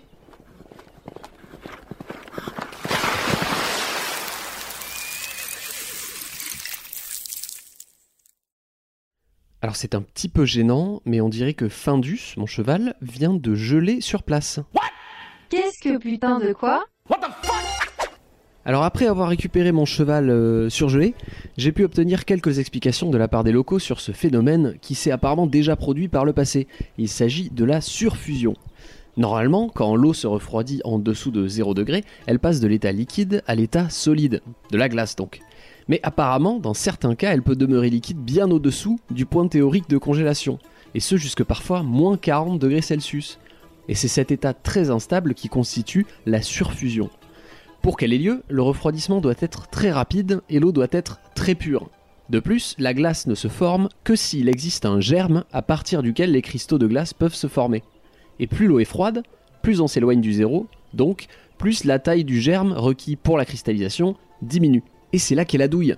Dans cet état très instable, dit métastable, il suffit d'une injection d'une minuscule impureté ou l'agitation du liquide pour déclencher la croissance des cristaux de glace. Et Findus, mon fier destrier, il en fait une belle d'impureté quand même. Le cas le plus impressionnant a eu lieu ici même au lac Ladoga en hiver 1942.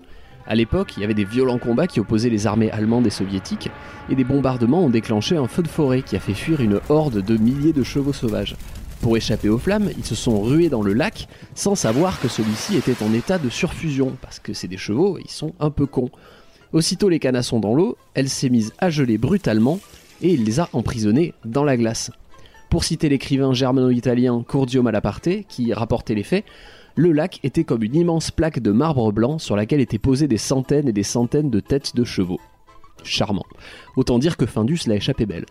Sur ce, Das Vitania les cocos, je vous dis à très bientôt. Ciao Eh bien, merci très cher reporter, ça fait encore plaisir de nous avoir fait voyager autant. Ouais, c'est ouf. Voilà. Et euh, je vous propose maintenant de passer sur un sujet un petit peu. On est en ligne là, pardon Ah oui, excuse-moi. on, est, on est bien en ligne. Eh bah, est-ce qu'on passerait pas à un sujet animalier? Partons. C'est trop mignon. T'installes le gaz ou quoi? Ah non, je creuse une rigole pour la pluie parce que ça fait six jours qu'il fait beau. Qu'est-ce qui se passe, mon mignon? Tu es coincé? Alors, avant de commencer, c'est un petit couple d'auditeurs qui m'a proposé ce sujet, donc parmi d'autres. hein. et euh, ils m'ont proposé ça quand on avait pris un verre après le live au Splendide. Donc, Euh, venez prendre des verres avec nous. Je me Ça- souviens. Ça s'appelle du populisme. hein. Allez-y. je me souviens plus de votre nom, donc je suis vraiment désolé, mais coucou à vous et surtout merci. Merci parce que je ne connaissais que de nom cet animal et putain, qu'est-ce que c'est putain de mignon. Ah. Quand j'ai commencé à faire le jingle, franchement sans déconner, j'ai téléchargé six samples de Oh, c'est mignon Et je voulais faire que ça, mais au final, euh, voilà, j'ai mis d'autres trucs et vous avez, vous avez peut-être pas tout compris dans le jingle, enfin les références. non. On a- on a essayé, Mais mais c'est fait exprès, Ilias. euh, Je... Du mystère. Voilà. Allez, on va attaquer le sujet. Euh, Martin. Nicolas. C'est mon prénom. Martin, c'est mon nom de famille, mais c'est pas grave. Non, mais euh, il y a un mec n'y a sur pas mon chantier qui s'appelle Nicolas Martin aussi. Donc c'est- On est, on, en fait, en fait- Non, mais c'est vrai. Bref. Alors, je, pourrais, Euh, je pourrais vous donner une exclue, c'est qu'en fait, on essaie d'envahir le monde. Vous avez vu, regardez, vous voyez ce truc-là? Là, quand j'appuie sur ce, cet endroit de mon tatouage, je suis en contact avec tout Nicolas Martin et on, se reproduit. Enfin, bon, bref. Allez-y. Quoi, les wombats, Oui, Hicham donc, Oui, les wombats. euh, Donc, euh, Nicolas. Ouais, vas-y, vas-y. Voilà. Non, non, Tu, je suis en euh, train- je suis en tu train de connais- chercher un truc. Toi, tu connais le, le, le wombat apparemment. Euh, Camille, toi aussi, tu vois à quoi ça ressemble. Euh, Est-ce que ça aurait pas donné à son, un, un- un- son nom à un sport? Un sport de wombat? Ça, c'est vraiment pas terrible. Très bien. Je suis désolé, c'est vraiment- Moi, je l'aime bien. On enchaîne. Bah, en fait, c'est un marsupial. Donc, Oui, c'est le un nom- art martial, c'est bien ce que je dis. C'est le nom donné aux mammifères qui ont une poche, on appelle ça le marsupium, euh, pour que leurs bébés grandissent et finissent leur croissance euh, dedans. Donc, euh, genre le kangourou, le koala ou l'opossum. Et physiquement, c'est vraiment super chou. Pour vous donner une idée, genre, il y a, si tu veux savoir à quoi ça ressemble, euh, tu Mhm. prends une boîte d'un mètre cube à peu près, tu mets un kangourou, ouais, non, mais c'est ma recette. Tu mets Ouais. un kangourou dedans, Ouais. un ourson, Ouais. une marmotte. Si tu as de la place, tu mets un petit chouïa de co- cochon d'Inde. Ouais. Et euh, tu les entasses bien, tu fermes, tu mélanges et paf, tu as le wombat. Alors, frère, j'ai pas les bras pour mélanger tout ça. Mais oh putain, oui C'est vrai que c'est tellement mignon. Très, attends, attends, très bouge pas, bouge pas, bouge pas. Attends, je suis en train de t'en sortir. Mec, Des photos, des photos, des Des photos. Donc je, moi, j'invite les auditeurs aussi C'est à, profiter de ce Ah moment oui. pour chercher. Cherchez wombat sur Wombat. euh, les internets. Tiens, tiens, mec, C'est regarde. extrêmement mignon. Ça, hop là. il y a- Regarde, ça c'est deux wombats qui étaient en train de niquer en plus. a- C'est hallucinant. Voilà, il y a. Et là, il y a deux wombats, c'était c'était en Nicolas Tasmanie parce que j'ai la chance d'avoir Ah été oui. en Tasmanie Donc, au sud de Euh, l'Australie. au sud de l'Australie pour partir en Antarctique pour faire mon documentaire qui s'appelle Un été en Antarctique qui va être diffusé cet été sur France Culture. Comment il noie le poisson là Il y a deux wombats qui sont en train de niquer, frère. non Et, et- et c'est non mais mais c'est ouf parce qu'en fait c'est quand même vraiment des grosses bêtes. Oui. Et par ailleurs il faut faire attention. Là, moi je les ai pris de loin, c'est avec un zoom. hein. Mais il faut faire attention parce que c'est des bêtes relativement agressives vis-à-vis des êtres humains. Donc Oui. on ne dérange jamais surtout, la faune on ne- sauvage. On ne dérange pas, Ah, on en ne s'approche pas pour faire oh la photo trop mignonne. Non, on reste à distance des animaux. Oui. Donc on utilise le zoom de son appareil et les wombats font des crottes en pyramide. Très bien, Ah, merci. Tu- il a spoilé tout mon sujet en mais, fait. ah, mais non, Euh, on te fait confiance. Regarde regarde là, il se bouffe le cul. Regarde. Alors, Non, alors, on, se- on- on C'est vrai qu'ils ah se bouffent le cul, c'est incroyable. Alors, on suit ils Chouchou. Les gourmands. Il se bouffe le cul. Mais- ou Ils étaient en train- ils s'est noyé. Non, ils étaient en train de copuler. C'est les seules photos que euh, j'ai, mais ils étaient en train de copuler. Je, vraiment, resté un de- peu loin. Ce qui me faisait un peu peur, c'est quand même des grosses bêtes et ça grogne. Là, je vous jure, Quand je m'approchais de leur nid, ils étaient genre. faut qu'on revienne à Hicham là. Et j'ai vraiment eu un peu la Ah, 1, 2, 3, on revient à Hicham. L'origine du, de son nom viendrait de l'aborigène et pas de l'arborigène comme je dis souvent. Euh, c'est prononcé Voma, donc il y a un Non, mais T ça, c'est muet. mon chat. Le Wambak.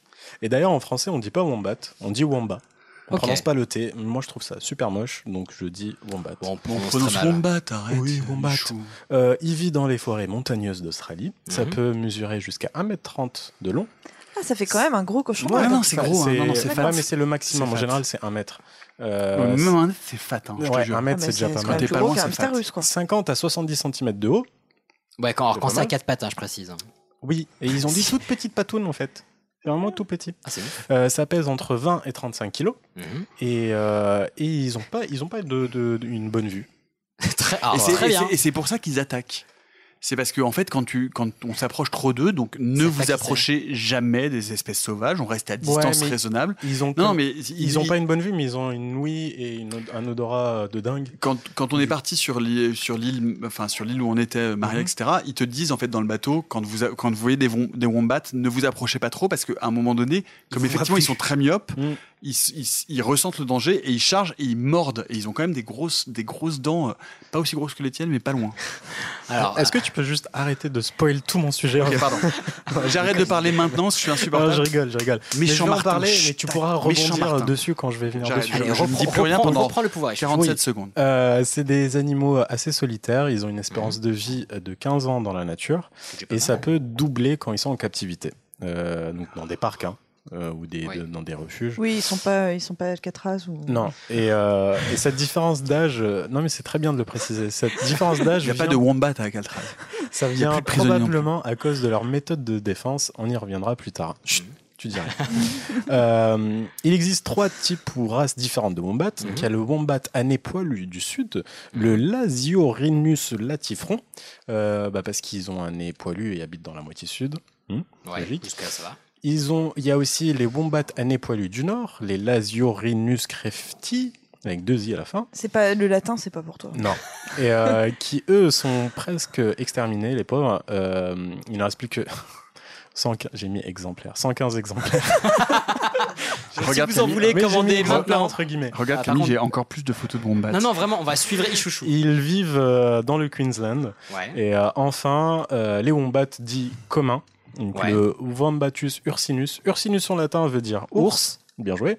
Euh, c'est une espèce très très répandue qui vit majoritairement au sud-est de l'Australie et en Tasmanie. Oui. C'est euh, des herbivores. Ils mangent de l'herbe, des racines principalement, mais aussi des écorces d'arbres. Mhm. Et c'est l'un des seuls animaux qui a animal? Animaux, Des- c'est des animaux. Un des seuls C'est animaux, non, c'est un des seuls animaux qui a une ouais. croissance permanente de leurs dents. Ah. Est-ce que tu le savais ça? Absolument. Ouais. Bon, bah, c'est parfait. Là, j'ai les photos de wombats à plumes, mais en fait, c'est pas des wombats, c'est des, c'est des grosses, des des poules Là, Nicolas Martin ne se, Ouais. ne se montre pas du tout, euh, comment dire. à la hauteur. Non, surtout, il ne pas. il Et pas là, par exemple, c'est un Père Noël. Et c'est c'est pas un wombat du tout, c'est un Père Noël de la marine. montrer des photos de ses vacances. Je Et vous, de on la écoute nationale. Voilà, ils ont. Nicolas, le- attends. le- Et là, et là par exemple, j'ai pas mis de slip sur cette photo. Ah, non, ah non, attends, Nicolas, ça suffit. On écoute Hicham Pardon, maintenant. excusez-moi. On laisse Hicham finir. donc ils ont une. Et là, j'ai pas de slip pourtant. Non. Alors. Ils ont une croissance permanente de Oui. leurs dents. Ouais. Euh, et donc en gros, ça veut dire que si jamais ils croquent dans un arbre euh, et qu'ils cassent une dent, bah c'est pas grave parce que bah ça, repousser. ça repousse. Ça, en fait, ils ont des dents de lait permanentes, quoi. Euh, pas vraiment des dents de lait, parce Non. qu'elles sont là. Des dents qui poussent permana- permanemment. Des dents de lait, ça pousse C'est c'est comme, euh, comme les. Non. euh, les... Ah oui, d'accord, oui, ça tombe au bout d'un Voilà. moment. Oui, c'est vrai. Donc tu fais une erreur, Camille. Donc, ils, digèrent leur bouffe super lentement. Ouais. 14 jours. Quoi Oui. en fait, ça leur permet de garder de l'énergie quand il Putain, fait tu, chaud, par tu exemple. bouffes un tacos le lundi, Ouais. Et tu le- chies épicé deux Les semaines plus wombats tard. ne mangent pas de tacos. C'est toi qui le dis ça. Euh, ils- donc oui, oui, par- ils- ça leur permet de stocker l'énergie. Euh, ils sont pas obligés de sortir manger quand il fait chaud. Euh, et d'ailleurs, ils vivent surtout la nuit parce qu'il fait plus frais. Ok. Ils ont des griffes euh, méga puissantes aussi parce qu'ils bah, ils creusent des terriers de, de malades. Mhm. Ça peut aller jusqu'à 30 mètres, leur euh, terrier. 30 leur mètres 30 mètres de profondeur et 200 mètres de long. C'est pas un terrier, c'est un palace. C'est un vrai labyrinthe à l'intérieur. Mhm. Et euh, parmi les animaux qui creusent des terriers, c'est le plus grand du monde. Dans la vache Mm. bah, En même temps, attends, un terrier. Non, le wombat, la vache, ça creuse pas de terrier. Ah, je vous jure, la, la fin de l'épisode est super chaude. Euh, mais attends, attends, un truc qui fait 1m30 de, de long, Oui. qui creuse un terrier de 30 mètres de profondeur. Oui. Le- J'allais dire le trou doit être énorme, mais calmez-vous tout de suite. Vas-y, Il y, a, il y a encore de la marge avant le, le manteau et qu'on arrive sur de la lave. hein, ça- Je vais euh, enchaîner avec une petite anecdote sympa euh, concernant justement ces terriers. Le caca en pyramide Euh, non, ça c'est la fin. Putain, merde. Putain, je voulais laisser à la fin pour que ça soit une surprise. Vas-y, vas-y, t'inquiète. Euh, euh, je sais pas si vous vous rappelez les incendies qui ont ravagé l'Australie là en Oui. septembre dernier. Ouais. Euh, et ben, le wombat a sauvé des milliers d'animaux grâce à ça. Oui. Mais ouais. Les Il a- lapins, Ah, il a emmené. Tout à fait, grâce. Ah non, il y a oui, une non. légende- non, mais il y a une légende. Il y en a Oui. beaucoup et beaucoup de personnes qui disent ouais, euh, ils ont vu des vidéos de, du wombat en mode. Oui, en- euh, En fait, non, c'est les lapins qui sont allés se réfugier d'eux-mêmes. et ils les ont laissés rentrer chez eux, tout simplement. C'est gentil. Euh, mais voilà, c'est un petit héros et. Un, un petit héros. Mais Un est-ce qu'ils est-ce ont uriné sur les incendies pour les éteindre ou pas? Pardon? Est-ce qu'ils ont uriné sur les incendies pour les éteindre ou Bah non, pas? parce qu'il faisait trop chaud. Ah oui, ok. Et ils étaient en train de digérer leur tacos. et ils creusent donc des tunnels euh, profonds pour se protéger de la chaleur. Mhm. Protéger de la chaleur Non, mais très bien. Euh, Rappelez-vous. Euh, qu'on continue. Ah, Hicham, tu es Tu veux pas, Non, tu, non, non, tu- veux pas un petit verre d'eau rappelez- Rappelez-vous Un petit pour verre le d'eau. suricate. C'est un, groupe de suricates. Mhm. On appelait ça un clan ou un gang. Ouais. Pour les wombats, on peut appeler ça une colonie. Oui. Basique. Ça me rappelle une chanson de. ouais, Une foule. Un tout petit peu plus drôle. Ouais. Ou ma Un préférée. Non, une sagesse. Je trouve ça super mignon. Un groupe de wombats s'appelle Oui. une sagesse. Mais ils sont à combien dans leur groupe? Deux, ça suffit. C'est le principe du groupe. Et en fait, vu que c'est un animal solitaire, bah, la sagesse est rare. Putain, je découvre Oh. Euh, Donc du coup, je, je peux appeler mon couple sagesse. Ton Parce que la couple. sagesse est Non, je, Ah. non, pardon, je suis, je, je célibataire. D'ailleurs, je, si vous êtes jeune, annonce. intelligent, Bien portant. bien portant, ou même pas trop, on sait pas, n'importe qui. Hygiène- hygiène Mon numéro de téléphone est le 0. Donc, tant Arrête de, parlait des d'empêcher de dire mon numéro de téléphone pour rencontrer des gens. Merde, je suis seul, je suis zéro. Tant qu'on est avec les suricates, je vais couper son micro le pauvre. Euh, tant qu'on est avec les suricates, euh, la nature ne fait pas les choses par hasard. Souvenez-vous, Mais encore oui, une fois, il y avait des poils noirs autour des yeux pour les protéger du soleil, pour pas qu'ils puissent, pour qu'ils puissent creuser facilement sans s'en prendre plein les yeux. Bah oui. Et Non. bah figurez-vous que le wombat c'est un peu pareil, mais avec sa poche. Euh, Oui. Contrairement au kangourou, par exemple, la poche du wombat elle est à l'envers. Bah, elle est ouverte vers Ah, le bas. c'est-à-dire que l'ouverture, coup, oui, les- se fait par en bas. Du coup, les bébés tombent. Mais non, parce que Mais non, c'est- comme il a quatre pattes. Euh, et- Camille, elle a c'est suivi. Pour que, voilà, c'est pour que quand il creuse son terrier, bah, il ne remplit pas vraiment- sa poche euh, de terre. Quelle honte. Bah, de- demande-toi qu'est-ce qui me déconcentre depuis le début du sujet. Donc, elle marchait quatre pattes. Donc, poche à l'envers. euh, Bébé en sécurité. Le bébé sécurité. Et ça me permet de faire ma transition avec le bébé, justement. Euh, la femelle donne naissance qu'à un seul bébé wombat. Mhm. Ça arrive qu'elle en ait deux, mais c'est très très rare. Tu parles, tu parles par, euh, par, euh, par couvée ou enfin par Ah, fournée ou dans toute sa vie genre, Non, non, euh, bah, je, non, je sais pas. Je pense- Par Elle peut- rafale. Non, pour moi, c'est. Oui, elle les fait un par un. Oui, oui, voilà. C'est vraiment des statistiques parce que moi, quand je suis resté un peu sur l'île Maria, elles en, elles en ont fait trois ou quatre avec moi. D'un coup Quatre ou Ah, cinq. Avec, toi. Ouais, mais je- Donc, euh, la femelle donne naissance qu'à un seul bébé wombat. Euh, Ça les dépend, bébés hein, sont compris. appelés, Les Womboto. non, point mignonnerie, Joey. Non, non, là, Si, non. Je te Ils jure. sont pas appelés comme le personnage de Friends. Je suis pas d'accord. Si, si. Mais non. Moi, c'est si, pas si. le nom que j'ai donné au mien.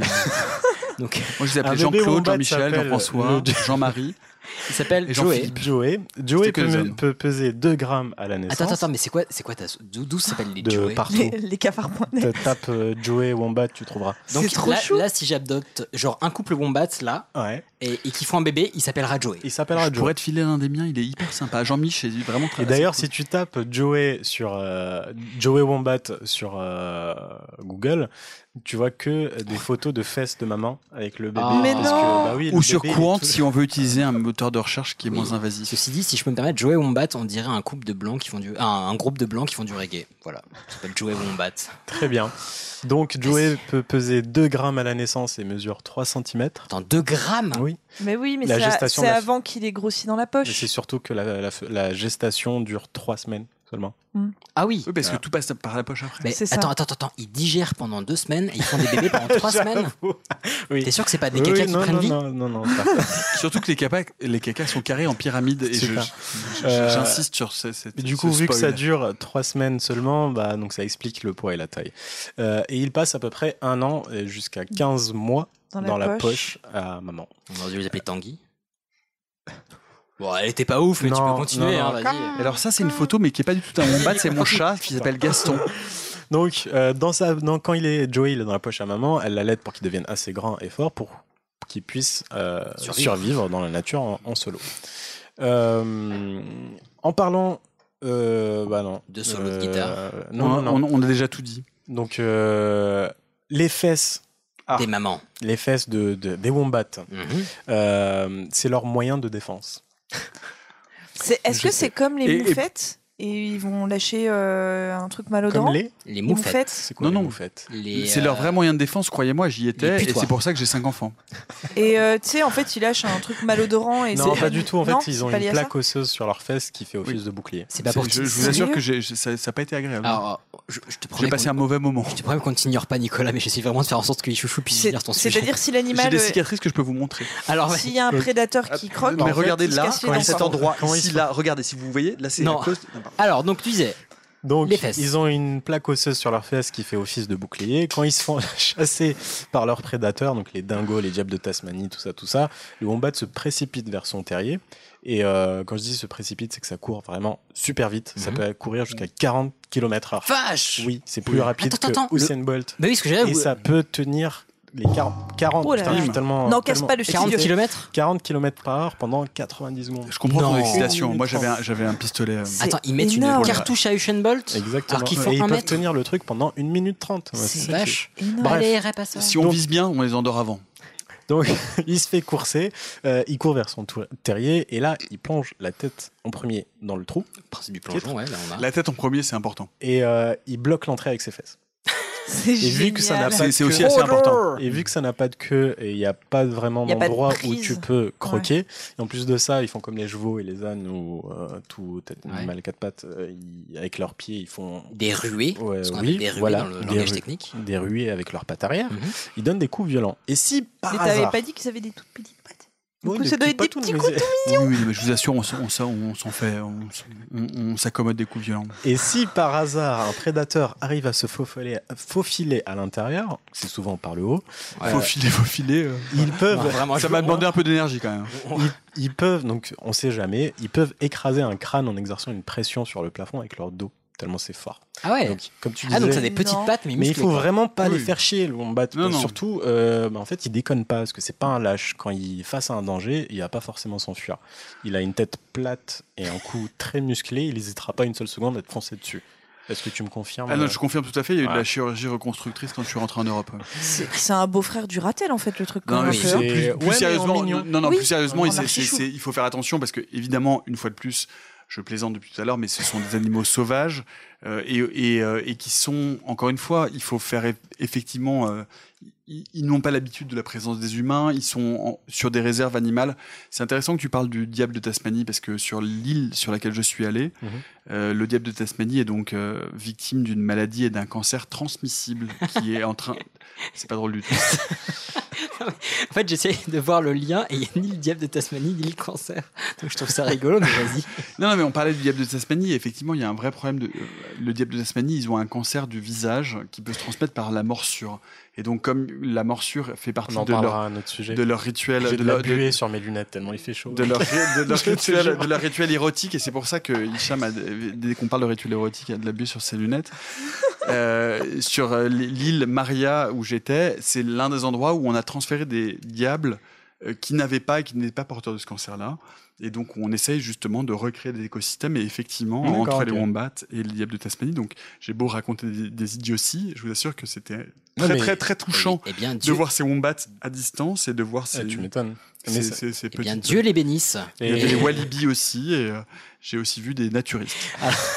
Dieu les bénisse Bon. et je vous propose, voilà. Ouais, je vais finir cette chronique par deux derniers points. Ah. Le premier euh, est de taille, et ça c'est un jeu de mots. Non, on a ça, trouvé, si si, on a trouvé euh, toujours en Australie hein, un dessin qui date d'il y a 4000 ans. De ce Quatre qu'on semaines. pense être un wombat dans une grotte au Wallonie National Park. Oui. Je dis bien on pense parce qu'à Skip, à l'époque, le wombat faisait la taille d'un rhinocéros. Mais non. Il mesurait plus de 4 mètres de long et pesait 3 tonnes. Donc c'est-à-dire de la mignonnerie, mais en beaucoup Mais plus en gros, bam, quoi. tu vois, et là le Non, mais un cochon d'Inde, c'est mignon. Un ours, euh, non. Enfin, Oui, mais Tu dis laissez-vous- 4 On dirait que ça sourit. 4000 ans Oui. Hmm. Hmm, bah, c'est ce qu'il y avait écrit sur Internet. Non, non, mais peut-être. Oh, Non, bah, non, si- non, si mais c'est ce non, qu'il y non, avait mais ce qui est- intéressant, Internet. ce qui est intéressant, c'est que euh, donc l'Australie c'est séparé, mais il y a beaucoup plus que 4000 ans, et le nanisme, en tout cas le réductionnisme évolu- évolutionniste, c'est le fait qu'il y ait des des espèces. Je te remercie. Ça va. Tu, Non, tu mais ça te me fait calmes. plaisir. Non, mais qui, qui réduisent en taille, notamment par euh, l'exemple, ce sont les éléphants d'Asie ou pour l'espèce humaine, les pygmées. C'est-à-dire que l'insularisme peut produire de la réduction de taille parce que du coup, il y a moins de D'espace. prédateurs, non, de prédateurs surtout, Ah, de prédateurs supérieurs, et donc d'un seul coup, la taille est moins importante, et donc petit à petit, euh, la sélection naturelle fait que. tu assumes ça ou pas? Oui. Complètement. Ok, on la garde. Mais donc, effectivement, insularisme égale moins de prédateurs, égale on peut être en plus général, petit le, pour na- le nanisme insulariste est vraiment quelque chose de connu en, en théorie de l'évolution. Et donc, euh, dernier point. On y est mais tout le monde le sait maintenant du coup. Ils font des crottes en pyramide. Attends, mais Euh, attends, attends, attends, bah, si je peux me permettre, oui, on a passé maintenant deux heures. Ils font Oui. des cacas carrés ou en pyramide? Euh, carré... Ah bah carré- deux. Cubique. Ils font des caca cubiques, Cubique. mais du coup, quand ils les posent, ça fait des pyramides de caca. Voilà.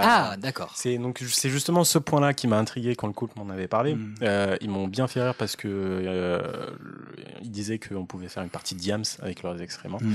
Et, et De vrai, Yams, rien à voir avec la chanteuse. Vraiment, je- Euh, et j'ai trouvé dans un article de Science et Avenir qui lui aussi m'a fait rire. Le titre c'était Des chercheurs ont compris pourquoi les crottes des wombats sont cubiques. Et on en a parlé là- dans le journal des sciences, dans la méthode scientifique, Ah avec Natacha Triou, Parce absolument. que leur anus est carré. C'est cool et la voilà. recherche. Non, en fait, leur intestin euh, exerce une pression différente suivant son endroit, et notamment dans les 8 derniers pourcents de l'intestin. Mhm. Et on peut donc lire dans l'article, en vidant l'intestin puis en le gonflant avec un, bal- un long ballon, nous avons découvert que les contraintes de pression ne sont pas réparties de manière homogène le long du tube. Elles varient de 20% dans les lignes où sont formés les coins du cube des fesses, et Feces. Et à, à Les fesses. 75, ouais, Ah, les faces, pas les fesses. Fesses, Ah, ouais. les fesses, pas les. Euh, et à 75% au niveau de ses arêtes. Ok. Moi, je trouve ça dingue. Euh, il chie à peu près 100 crottes par carré par jour. Oh Et- la vache Mais il peut construire des petites maisons? Tu peux jouer au Molki Mais, mais ce qui est vraiment intéressant, Et- et, moi, moi qui vous découvre les uns les autres, c'est vraiment, je, trou- je trouve ça intéressant que ce soit vraiment ce point-là, Hicham, qui t'est qui t'est intéressé. Est-ce que tu veux qu'on parle de ton rapport euh, à Sadi Canal, qui est un rapport vraiment donc, très, 100 très, très notifié, freudien, en général, c'est entre jour. 3 et 4 ans. Si tu veux, on en, Et- on en parlera après Ouais, 100 avec crottes grand par- plaisir. 100 crottes par jour. 100 Et crottes par jour toi-même et- avec tes, tes, tes, un tes- peu tes- comme- tes déjections. euh, Vas-y, vas-y, suis, suis, Et un peu comme les chiens qui urinent, euh, qui, qui, qui, qui urinent pour, euh, pour marquer. On m'a coupé mon micro Allez, attends, mais il, il Non, mais reste une anecdote. qu'une seule phrase. Allez, vas-y. Ils chient 100 crottes par jour et un peu comme les chiens qui urinent pour marquer leur territoire, le wombat chie en hauteur, genre sur des roches, pour que ça soit visible à tout le monde, pour montrer que, Que ce territoire est déjà occupé par un wombat. Ah. Et vu que c'est carré, bah ça roule pas. Ah, et donc ça reste en place. position. Oh la vache. Voilà. Non, le wombat. Ouf. Très bien. Et ben je me pa- ah c'était magnifique. Et Merci, tu chouchou. Un courage majestueux. Et euh, je me permettrai juste la petite citation de Bruno Salomon qui disait euh, c'est euh, c'est les wombats ça fait caca qu'en altitude parce qu'on dit chocho cacao. Voilà. Euh, et du coup on devait parler d'une petite. Ce spectacle de Bruno Salomon est très bien, ok Ouais, on n'est pas sûr de cette blague, mais on on est ok, on est ok. Voilà. Euh, il parlait des chochos à la base, donc la blague marchait mieux. Euh, maintenant, on a à peu près genre 15 secondes euh, montre Top en chrono. salon Promis, je vous le fais. euh, hyper vite. pour la recommandation cinématographique de Nicolas Martin. Je vous le fais hyper vite. C'est euh, un film fou, fou, fou, vraiment incroyable. C'est euh, diffusé, vous pouvez le voir jusqu'à demain, mercredi, sur le site du Champs-Élysées Film Festival, qui est un festival qui euh, promeut le cinéma indépendant euh, français et international. Le cinéma indépendant, c'est compliqué, il n'y a pas beaucoup de sous, il faut le soutenir, donc c'est vraiment hyper bien euh, d'aller euh, juste le voir, parce que pour le coup, en plus, ça vous coûte ri- vraiment rien. Et ce film s'appelle euh, Broken euh, Nose, Empty Pockets, et c'est un film qui raconte l'histoire des 18 C'est dernières c'est pas heures. Bloody Nose. and- Pardon, oui, Bloody Nose, excuse-moi. Merci de la part du public d'avoir euh, remarqué Ouais, C'est que l'émission a été très longue, évidemment, on en perd, on en perd notre, notre sens commun. notre satin. Mm. Donc, Bloody Nose Empty Pocket, pardon. Euh, c'est un film de deux frères qui sont spécialisés dans le documentaire qui s'appelle Bill euh, et Turner Ross. Et donc, ils filment les 18 dernières heures d'un bar à Las Vegas. Mais pas n'importe quel bar, c'est pas un bar euh, sur le strip, c'est pas un bar euh, shiny, c'est un bar pour les exclus de Las Vegas. C'est un bar de poivreau, c'est un bar d'alcoolo. C'est un peu le- l'équivalent de notre PMU. euh, C'est, c'est- en fait, c'est un peu l'équivalent de cette émission. C'est ce que j'allais Mais, dire. euh, c'est le studio de Pardon Maman à non, Las non, Vegas, et, quoi. et- et du coup, ce qui est vraiment fascinant, c'est que donc ils filment, ils ont filmé pendant 18 heures les dernières heures de ce bar avec tous les gens qui y vivent et dont certaines personnes y vivent réellement. Et on pourrait dire bon bah voilà, c'est un documentaire euh, un peu genre striptease où on regarde des gens qui sont des gens un peu bourrés, un peu malheureux et donc on s'en moque, mais pas du tout. C'est l'inverse, c'est vraiment exactement l'inverse de ça. C'est un film complètement fou dans la façon dont c'est filmé, dans la façon dont les personnages sont traités. Tous les personnages deviennent absolument lumineux et genre vraiment enfin, transcendent complètement leur position qui est effectivement une position sociale compliquée. C'est un film qui, qui, qui prend de, de plein pied exactement tout ce que ça signifie d'être aujourd'hui rejeté par la société, mais sans jamais être misérabiliste. Et c'est un film qui raconte comment cette famille, la famille qui s'est construite autour de ce bar, est en train de se disloquer parce que le bar se va fermer. Et c'est et il y a enfin et tout est tout est à l'intérieur que et enfin je veux dire il y a une partie de nous Mm. et je dis pas ça parce que je suis alcoolique et je je ne reconnaîtrai pas devant un tribunal mais en fait vraiment c'est un c'est vraiment un film d'une originalité d'une joliesse d'une tendresse vis-à-vis de ces personnages qui est parfois un film un peu grinçant mais qui à aucun moment est un film cynique Et Pas voyeuriste. non, non, à aucun moment. Et vraiment, je vous assure, enfin, je, je, je, je suis très, très cinéphile. Je vois beaucoup de films au cinéma. Et c'est une forme documentaire qui est assez incroyable parce qu'il y a un catch que je ne veux pas vous révéler. Et ne lisez rien sur ce film avant de le voir. Voyez-le et vous verrez quel est le catch à la fin. Mais le catch rend le film encore plus fou parce que c'est un vrai projet artistique. Et ce film, vraiment, donne une sorte de regard, ça dure une heure et demie, c'est très rapide, sur une tranche de vie de gens qui sont à la marge de la société, mais cette marge, en fait, c'est la nôtre, c'est nous, on est tous un peu ces gens-là, on les regarde pas avec distance et avec euh, mépris ou contemplation, on les regarde avec tendresse, avec amour, avec vraiment, on a l'impression que c'est presque notre famille et on sort de ce film-là en se disant on aurait aimé être dans ce bar-là avec eux et on aurait aimé vivre ces marges de la société avec eux et ces gens-là sont merveilleux et ces gens-là méritent tellement plus d'estime que ce que la société leur donne que c'est à nous tous de leur donner cette estime-là. Vraiment, regardez ça. Bah, Bloody Nose très, Empty très Pockets, c'est Ouais. vraiment un super joli Alors film. du coup, Bloody Nose and Empty Pockets, donc le nez sanglant et euh, des poches vides. Et donc quand tu disais ce mercredi, c'est donc le mercredi 17 juin 2020, pour les personnes qui nous écoutent après. Donc, Parce que c'est la fin du festival Voilà. euh, de- du Champs-Élysées Festival. Vous pouvez le regarder euh, gratuitement en ligne. On mettra le Absolument. lien, bien évidemment. Et, euh, et l'intérêt, c'est que bah, si vous pouvez le regarder avant, c'est cool parce que ça sera gratuit et donc profiter de cette culture gratuite, c'est toujours chouette. Et bah, si ce film marche bien, bah, vous pourrez potentiellement le voir à l'avenir. Si vous écoutez ça en 2021, bah, peut-être que ce film sera produit au cinéma, etc. Oui. Donc, Et on espère bien qu'il sera distribué parce que euh, à l'heure où on parle, il n'a pas encore de, distribu- de distributeur en France et c'est vraiment dommage parce que c'est vraiment vraiment un grand et un beau documentaire. Bah, en tout cas, merci beaucoup. Tu as donné très envie. Je pense que ça sera mon, mon film Clairement. du dimanche. Euh, je pense que ça va être la fin de cet épisode. Merci mille Déjà Ouais, alors c'est alors, c'est très rigolo parce que c'était bah, notre Ça épisode le plus long longtemps depuis, ouais, Ah oui, longtemps. ça faisait vraiment Euh, longtemps. ça faisait longtemps. Je, je pensais réinviter euh, Pim Pam Poum, mais je pense que là ça va. Euh, C'est- On a est fait bon. combien de temps? Bah 2h05. Voilà, on est, on est bien. Non, non, en vrai, La faute gros, du pla- cham. gros, gros, gros plaisir. Euh, merci mille fois, Nicolas. C'était vraiment trop cool Mais de je suis t'avoir. ravi Oui, d'être merci avec beaucoup, vous. Il beaucoup. faut pas me réinviter parce que je parle trop, je suis désolé. Ah, mais Non. c'est toujours un plaisir. C'est juste que euh, on, nous, on on n'est pas du métier. donc Et on- encore, je vous ai pas fait mon spectacle de marionnette avec mes chaussettes sales parce que je le fais hyper J'ai bien. eu Attendez, très regarde. très peur quand tu as chaussettes, parlé regardez. de. Par exemple, ça, Alors, c'est ça, et c'est du coup, je vous propose de nous retrouver dans deux semaines. là, du coup, si On je vous Merci pour vos là, messages.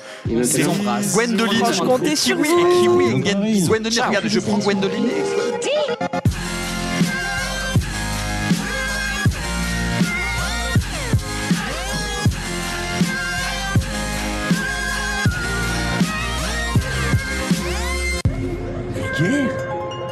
Je trouve ça vulgaire. Oui, je trouve ça vulgaire.